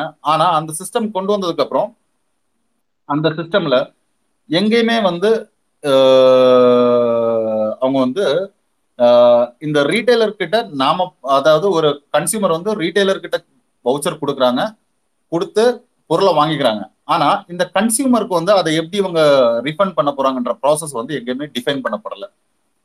எனக்கு தெரிஞ்ச வரைக்கும் அது டிஃபைன் பண்ணப்படல. ஸோ அது எப்படி இருந்ததுன்னா நம்ம கிட்ட இருந்தாலும் ஜிஎஸ்டி கலெக்ட் பண்ணிட்டு இப்போ ஜிஎஸ்டிக்கு வேண்டி திண்டாடிட்டு இருக்கோம்ல இந்த மாதிரி ரீட்டைலர்ஸ் வந்து திண்டாடுற ஒரு சூழ்நிலைக்கு தான் கொண்டு வச்சிருக்காங்க. ஸோ இப்போ நம்ம இதெல்லாமே மொத்தமா பார்த்தோம்னா இவங்களோட பிளான் என்னன்னா டோட்டல் இவங்களோட பிளான் எப்படி இருக்குன்னா மக்கள் பாக்கெட்ல இருக்கிற பணத்தை எப்படி இவங்க கையில முதல்ல கொண்டு வர்றது? இதே ஒரு பிளான் இதே ஒரு குறிக்கோளோட தான் ஒவ்வொரு விஷயத்தை எக்ஸிக்யூட் பண்ணிட்டு இருக்காங்க. பிஎம் கேரா இருந்தாலும் சரி இப்போ எந்தெந்த திட்டங்கள் ஃபினான்ஷியல் ரிலேட்டட் எந்தெந்த திட்டங்கள் வருதோ இது எல்லாமே வந்து மக்கள் பணத்துல மக்கள் பாக்கெட்ல இருக்கிற பணத்தை எப்படி நம்ம கை கொண்டு வர்றது? ஸோ இப்போ வந்து ஒரு டிஜிட்டல் இந்தியான்ற ஒரு எக்ஸாம்பிள் இதோட சேர்த்து கொடுத்துட்றேன் டிஜிட்டல் இந்தியான்னு சொல்லிட்டு நமக்கு வந்து ஒரு திட்டத்தை அறிவிச்சாங்க. இந்த திட்டத்தின் மூலம் வந்து நம்மளை வந்து பேங்க் அக்கௌண்ட் ஓப்பன் பண்ணுங்க. பணத்தை வந்து பேங்க்ல டெபாசிட் பண்ணுங்க. டிஜிட்டல் டிரான்சாக்ஷன்ஸ் பண்ணுங்க அப்படின்னு சொல்லிட்டு இன்ஸ்ட்ரக்ட் பண்ணாங்க. நாமளும் பேடிஎம் கூகுள் பே யூபிஐ எல்லாமே யூஸ் பண்ண ஆரம்பிச்சோம். ஒரு சிம்பிள் எக்ஸாம்பிள் காஷ்மீர்ல நடந்த மாதிரி நம்ம எல்லாருமே டிஜிட்டல் பேமெண்ட்ஸ்க்கு மாறினதுக்கு அப்புறம் காஷ்மீர்ல நடந்த மாதிரி டக்குன்னு இன்டர்நெட் கட் பண்ணா என்ன பண்ணுவீங்க? அவ்வளவுதான். அதுக்கப்புறம் வந்து நீங்க டிரான்சாக்ஷன் டிரான்சாக்ஷன் பண்ணோம்னா அதாவது டிஜிட்டல் பேமெண்ட்ஸ்க்கு மாறினதுக்கு அப்புறம் வந்து நீங்க டிரான்சாக்ஷன் பண்ணோம்னா கண்டிப்பா உங்களுக்கு இன்டர்நெட் தேவை. அங்க வந்து ஒரு வருஷம் இன்டர்நெட் இல்லாம இருந்தது. அங்க இருந்த மக்கள் எப்படி யூபிஐ யூஸ் பண்ணியிருப்பாங்க? எப்படி டிரான்சாக்ஷன் பண்ணியிருப்பாங்க? ஸோ இந்த மாதிரி ஒரு சூழ்நிலை நமக்கும் வரலாம். க- காஷ்மீருக்கு மட்டும் இல்ல. ஆல் ஓவர் இந்தியா வந்து ஒரு நாளைக்கு வந்து டிஜிட்டல் பேமெண்ட்டுக்கு மாறிட்டோம்னா டக்குன்னு ஒரு நாள் ஒரு பத்து நாள் இன்டர்நெட் கட் பண்ணி வச்சிருந்தா போதும். ஸோ இதுல பேசிக் அதாவது மோடி அரசோட பேசிக் குறிக்கோளை வந்து மக்களோட பணத்தை எப்படி அவன் யூட்டிலைஸ் பண்ண முடியும்? ஏன்னா வந்து அவனுக்கு இப்ப சுரண்டறதுக்கு கஜானால பணம் இல்ல. இப்ப அவன் பணம் common sorry to interrupt at the time of at the time of heavy பேண்டமிக்ல unemployment ரைசனா இருக்கும் போது இந்த மாதிரி ஒரு சூழ்நிலையை உண்டு பண்றாருன்னா அவர் எவ்வளவு பெரிய ஒரு ஒரு பிரதம மந்திரியா இருந்திருக்கணும் அப்படிங்கிறதையும் சேர்த்து இதுல பார்க்க வேண்டியிருக்குது. கண்டிப்பா. ஒரு மக்களுக்கு நான் செலவழிக்க போறேன்னு ஒரு மக்களுக்கு எந்த விதமான ஒரு சலுகைகளையுமே கொடுக்காம ஒரு அன்எம்ப்ளாய்மெண்ட் ரைசனா இருக்கும்போது வருமானம் இல்லாத சமயத்துல இந்த ஃபண்ட் அட்லீஸ்ட் இது பிஎம் உடைய ஒரு டிசாஸ்டர் ரிலீஃபுக்கோ இல்ல ஒரு ஆடிட்டட் ஒரு இதுக்கு போயிருந்தா கூட மனசு ஆறி இருக்கும். இன்னைக்கு அதுதான் கேள்வி. இத்தனை வருஷத்துக்கு அப்புறமும் திருப்பி பேசுபொருளா ஆயிருக்குன்னா இதை தான் நம்ம பார்க்க வேண்டியிருக்கு ப்ளீஸ் கண்டினியூ பென்டாக் இல்ல நான் அதான் என்னோட மெயின் பாயிண்ட் தான் மோடி அரசுன்றது வந்து அஹ், கஜானால இருந்தெல்லாம் சுரண்டி காலி பண்ணிட்டாங்க. இப்ப கடைசியில அங்க இருந்து எடுத்து செலவு பண்ண முடியாது. இப்ப மக்கள் பாக்கெட்ல இருக்கிற பணத்தை அவன் எப்படி எடுத்துட்டு போறது? அந்த ஒரு பிளானிங்ல தான் பண்ணிட்டு இருக்கான். அவன் பண்ற எந்த பினான்சியல் ஆக்டிவிட்டியா இருந்தாலும் சரி பிஎம் கேரா இருந்தாலும் சரி இல்ல பினான்சியல் ரிலேட்டட் எந்த ஆக்டிவிட்டியா இருந்தாலும் சரி அது மக்கள் விரோதமானதா இருக்குன்றத அந்த ஒரு பாயிண்ட் மட்டும் நான் பதிவு பண்ணிக்கிறேன். Thank you so much thanks thanks பென்டாக் சுமோ. கை ரைஸ் பண்ற சுமோ. ஆமாமா ரொம்ப சாரி இல்ல கொஞ்சம் அர்ஜென்ட்டா வெளியே போகணுன்றதுக்காக தான் சொன்னேன். வெளியே இல்ல ஓகே திரும்பி வந்து ஜாயின் பண்ணுவேன். பட் ஒரு விஷயம் நான் ஃபர்ஸ்ட்ல இருந்து வரேன் மேல டாபிக்ல இருந்து வரேன். நீங்க பிம்பிளிகா பிலாக்கின்னு போட்டிருக்கீங்க மாமா பிஸ்கோத்து அப்படின்னு மிஸ் பண்ணிட்டீங்க. அங்கதான் அது வந்து வேற ஒரு ட்விஸ்ட்ல ரீப்ளேஸ் பண்ணிருக்கீங்க. And there goes that's right ஆனா இப்போ பென்டாக் ஒரு விஷயம் சொன்னாரு. ஜியோவுக்கு ப்ரொமோட் பண்ணாரு இதை பண்ணாரு அதை பண்ணாருன்னு சொல்லி. ஆனா இதுக்கு நடுவில் நம்ம ரொம்ப கன்வீனியன்டா ஒரு விஷயத்த நம்ம மறக்கிறோம். இந்த ஃப்ரீடம் மொபைல்னு ஒரு விஷயம் இருந்துச்சு. இருநூத்தம்பது ரூபா கொடுத்துரு. அது எல்லாருமே ரொம்ப கன்வீனியன்ட்டா பாக்கெட்டு கீழே வச்சிடுறோம். அது வந்து ஒரு ஒரு ஒரு விஷயத்துல வந்து ஏமாத்திட்டு போறாரு. சாரி சுமை எது சொல்ல வரீங்க.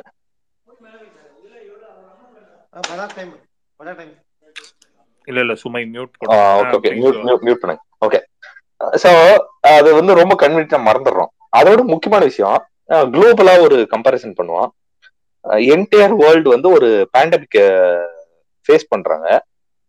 அந்த பேண்டிக் பேண்டமிக்கான ஒரு டைம்ல ஒரே ஒரு நாட்டுல அதாவது வேர்ல்ட் செகண்ட் பிக்கஸ்ட் டெமோக்ராட்டிக் கண்ட்ரில இருக்கிற ஒரே ஒரு பிரதம மந்திரி ஐம்பத்தாறு இன்ச்சு இந்தியாவை சூப்பர் பவரா மாத்த வேண்டிய ஒரு ஆளு.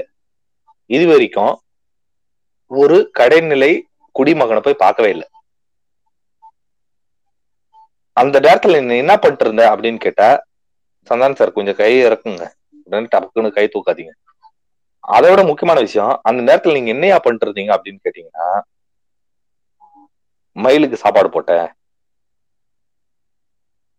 இத பண்ண அதை பண்ணன்னு நிறைய விஷயத்த சொல்றாரு. ஆனா ப்ரொடக்டிவா நீ என்ன பண்ண? எதுவும் பண்ணல. அதுல worst of the worst fraud அதாவது நீங்க சொன்ன இப்ப சொன்ன ஃப்ரீடம் மொபைல் அதை விட ஒர்ஸ்ட் ஃப்ராடுலண்ட் வேலை என்னன்னா இந்த பிஎம் கேர் ஃபண்ட்ஸ் ஏன் அப்படின்னு சொல்றேன்னா இப்ப நம்ம தமிழ்நாடு ஒரு எக்ஸாம்பிள் எடுப்போம். நம்ம தமிழ்நாடு எடுத்த உடனே உடனே நிறைய பேர் வருவாங்க. இப்போ சிஎம் ரிலீஃப் ஃபண்டுன்னு ஒண்ணு இருக்கு. அந்த மாதிரி ஒரு பென்டாக் சொன்ன மாதிரி நேஷனல் டிசாஸ்டர் ஃபண்டுன்னு ஒண்ணு இருக்கு. அதை தவிர்த்துட்டு நீ எதுக்கு திடீர்னு ஒரு ஃபண்ட் ஆரம்பிக்கிற? அந்த ஃபண்டை வந்து எதுக்குள்ளயுமே உள்ள போகாதுன்னு ஒரு கிளாஸ் வைக்கிற. சரி ஓய் ரைட்டு அந்த ஃபண்டை வச்சு என்ன பண்ணீங்க அப்படின்னு கேட்டோம்னா அதுக்கு பதில் இல்லை.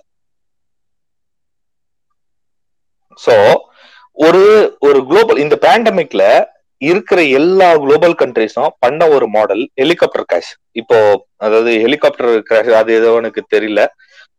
ஐ மைட் பி ராங் இந்த டெர்மினாலஜி இப்போ சந்தானம் சார் கை தூக்குறாரு. அதனால பெனிஃபிட் ஆனவர் அவர் தான் uh, என்ன நானும் பெனிஃபிட் ஆயிருக்கேன். அதாவது கவர்மெண்ட் இருக்கிற ஃபண்ட்ஸை ரிலீஸ் பண்ணிக்கிட்டே இருக்கணும். ஆனா இந்த மனுஷன் என்ன பண்ணிருக்காரு அப்படின்னா எளியவனு கிட்ட இருந்து காசு புடிங்கிட்டே இருக்காரு. ஃபியூல் பிரைஸ் குறையில. நான் எல்லா காசையும் என்கிட்ட கொடுத்துருங்க கொடுத்துருங்க கொடுத்துருங்க. நீ உயிரோட இருக்கிறியா இல்லையா செத்து போறியா எனக்கு கவலை இல்ல. இவ்வளவு ரெக்லெஸ்ஸான ஒரு கேர்லெஸ் அதாவது ரெக்லெஸ்ன்றது தான் பெஸ்ட் வேர்டு ரெக்லெஸ்ஸான ஒரு பிரைம் மினிஸ்டர் இது வரைக்கும் நான் வாழ்க்கையில பார்த்ததே கிடையாது. அந்த யூனோ வாட் இன்னைக்கு காலையில கிளம்பி ஏதோ ஒரு புது வண்டி வாங்கிட்டேன். அந்த வண்டிக்கு எவ்வளவு மைலேஜ் வந்துருச்சு? நீங்க ஒரு ஓப்பனா ஒரு சொல்லுங்க. இவ்வளவு குளோபல் பேண்டமிக்ல எனி அதர் குளோபல் லீடர் வெக்கமே இல்லாம ஒரு பிளைட் ஏறி வேற நாட்டுக்கு போயிருக்கான்னு நீங்க காமிங்க. இன்னைக்கு தேசியா நீ வந்து ஒரு ஆன்டி இந்தியன் ஆன்டி இந்தியன் சொல்றவங்க அத்தனை பேரும் இன்னைக்கு வெக்கம் வெக்கப்பட்டு தலை குனியணும்.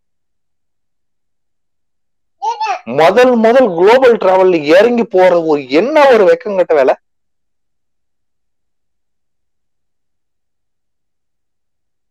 லாஸ்ட்ல நம்மள வந்து திருப்பி சொல்லுவான். நான் அதாவது திமுக காரனாவே சொல்றேன். நீங்க உண்டியல் குளிக்க உண்டியல் குளிக்கணும் ஆர்எஸ்எஸ் மாதிரி ஒன்று உண்டியல் குளிக்க இல்லையா? இருக்கவே முடியாத? அதே பழக்க தோசலாம் வாங்கிட்டாரா?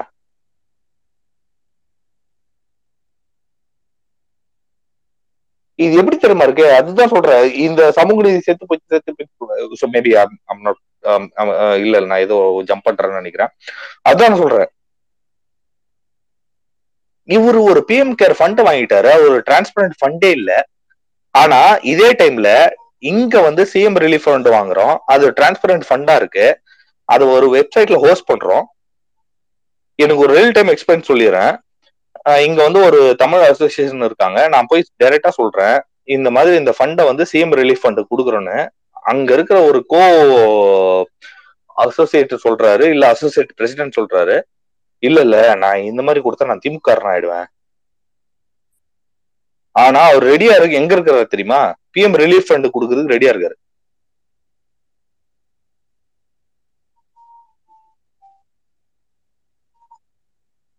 அப்போ அவர் வந்து வந்து பிஜேபி கர்ணா ஆக்குறதுக்கு அவர் அதாவது பிஜேபி ஆவரனுக்கு பிஜேபி ஆகுறதுக்கு ரெடி ஆனா அந்த அசோசியேஷன் பேர் என்ன தெரியுமா? தமிழ் அசோசியேஷன் ஒரு பாயிண்ட் மேல கை விட்டு போயிட்டேன்.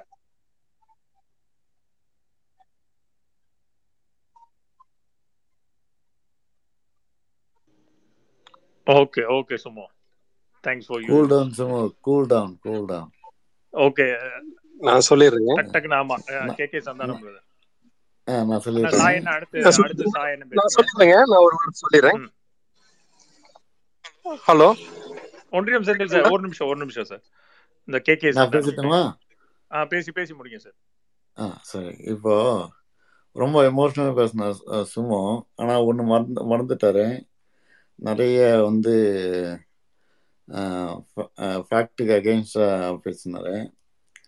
இப்போ பிஎம் கேர் வந்து இப்போ ரீசெண்டாக கொண்டு வரப்பட்டது அதுக்கு முன்னாடி இருந்த ஃபண்டு பேர் வந்து பிஎம் நேஷ்னல் ரிலீஃப் ஃபண்டு இப்போ பிஎம் நேஷ்னல் ரிலீஃப் ஃபண்டும் PM கேரும் almost same type of fund தான். அது வந்து it's not done by the government அது வந்து ஒரு செப்பரேட் என்டிட்டி அது வந்து ரெண்டுமே ஆர்டிஐக்கே வராது. பிஎம் கேரும் வராது. பிஎம் என்ஆர்எஃப்பும் இல்ல இல்ல சார் சார் சார் சாரி ஒரு பாயிண்ட் மறந்துட்டேன். அதுக்கு தான் நான் கொஞ்சம் ஸ்டக் ஆனேன். ஒரு விஷயம் சொல்லிடுறேன். இந்த. ஃப்ரீடம் டூ ஃபைவ் ஒன்னுக்கும் ஒரு என்ஜிஓ கலெக்ட் பண்ற ஃபண்டுக்கும் இப்ப பிஎம் கேர் கலெக்ட் பண்ற ஃபண்டுக்கும் என்ன வித்தியாசம்? அதையும் சேர்த்து கவர் பண்ணிருங்க. அது நான் ஜஸ்ட் மிஸ் பண்ணிட்டேன். இல்ல அதெல்லாம் அதெல்லாம் ஒரு என்ஜிஓ மாதிரி பிஹேவ் பண்ற பிஎம் எதுக்கு இந்த நாட்டுக்கு தேவை? அதையும் சேர்த்துக்கோங்க. இல்ல இல்ல நீங்க வந்து அவரு வந்து ஒரு ஏர் ஃபிளைட்ல போனாலே குத்தன்ற மாதிரி வெக்கலாம அவர் ஃபிளைட் வாங்கினது எதுக்கு? இப்போ யூஸ் பண்றது தானே.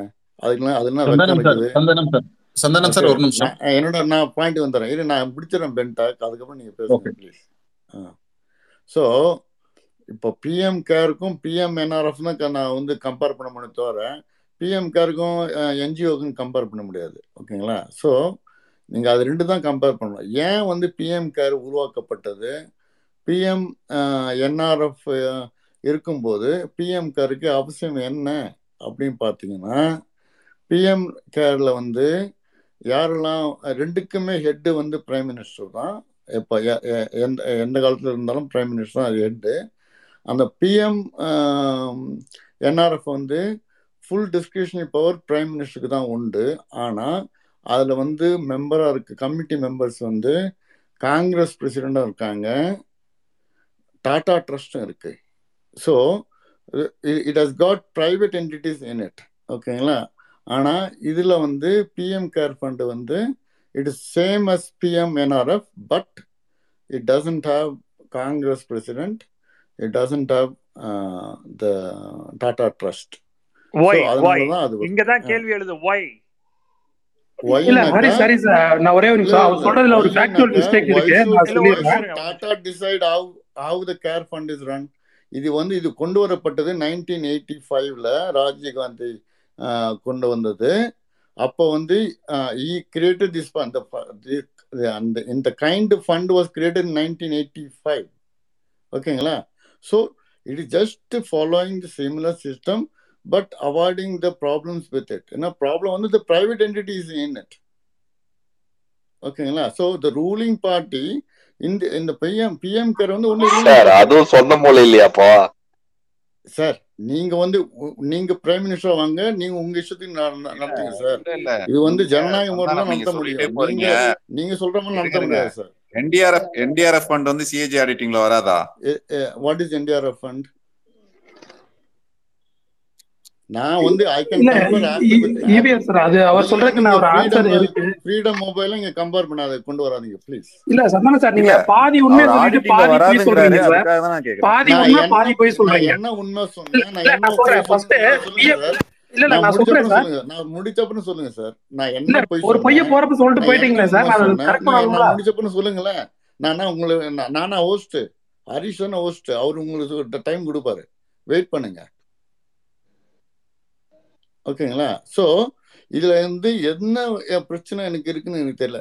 இப்போ பிஎம்என்ஆர்எஃப்ல கமிட்டி மெம்பராக இருக்கிற காங்கிரஸ் பிரசிடென்ட் சொல்றாங்க பிஎம் இருக்க ஃபண்டெல்லாம் எங்களுக்கு கொடுங்க. இதுக்கு ட்ரான்ஸ்ஃபர் பண்ணுங்கன்னா அது கோர்ட்டு அதெல்லாம் வந்து த- தேவையில்லை. இதுக்கு அவசியம் கிடையாதுன்னு சொல்லியாச்சு. இதுக்கப்புறம் இது என்ன பிம்பிளிக்கு பிளாக்கி இதெல்லாம் உங்களுடைய உங்களுடைய சீப்பான லாங்குவேஜ் யூஸ் பண்ணிக்கோங்க. அது வந்து உங்களோட தரத்தை தான் காமிக்கும். இல்ல இல்ல சந்தானம் சார். என்னோட கேள்வி நான் உங்களுக்கு கேட்கவே இல்லைன்னு நினைக்கிறேன். நல்லா கேட்கறது இல்ல இல்ல இல்ல. நான் கேட்ட ஒரு கீ கொஸ்டின் நீங்க ஸ்கிப் பண்றீங்க. சாய் சார் ஒரு கொஸ்டின் ரைஸ் பண்ணிட்டே இருக்க ரேங்க நெக்ஸ்ட் அவருக்கான வாய்ப்பு இருக்கும்.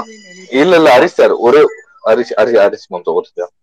நான் ஒரே ஒரு விஷயம் கேட்டேன். இந்த பேண்டமிக்ல மக்கள் ஒரு ரூபாய் காசு கூட இல்லாம இருந்திருக்கான். அவங்க கிட்ட சுரண்டி தின்ன ஒரு பிரைம் மினிஸ்டர் யாரு? ஒரு டொனேட் பண்ண ஒரு பிரைம் மினிஸ்டர் யாரு?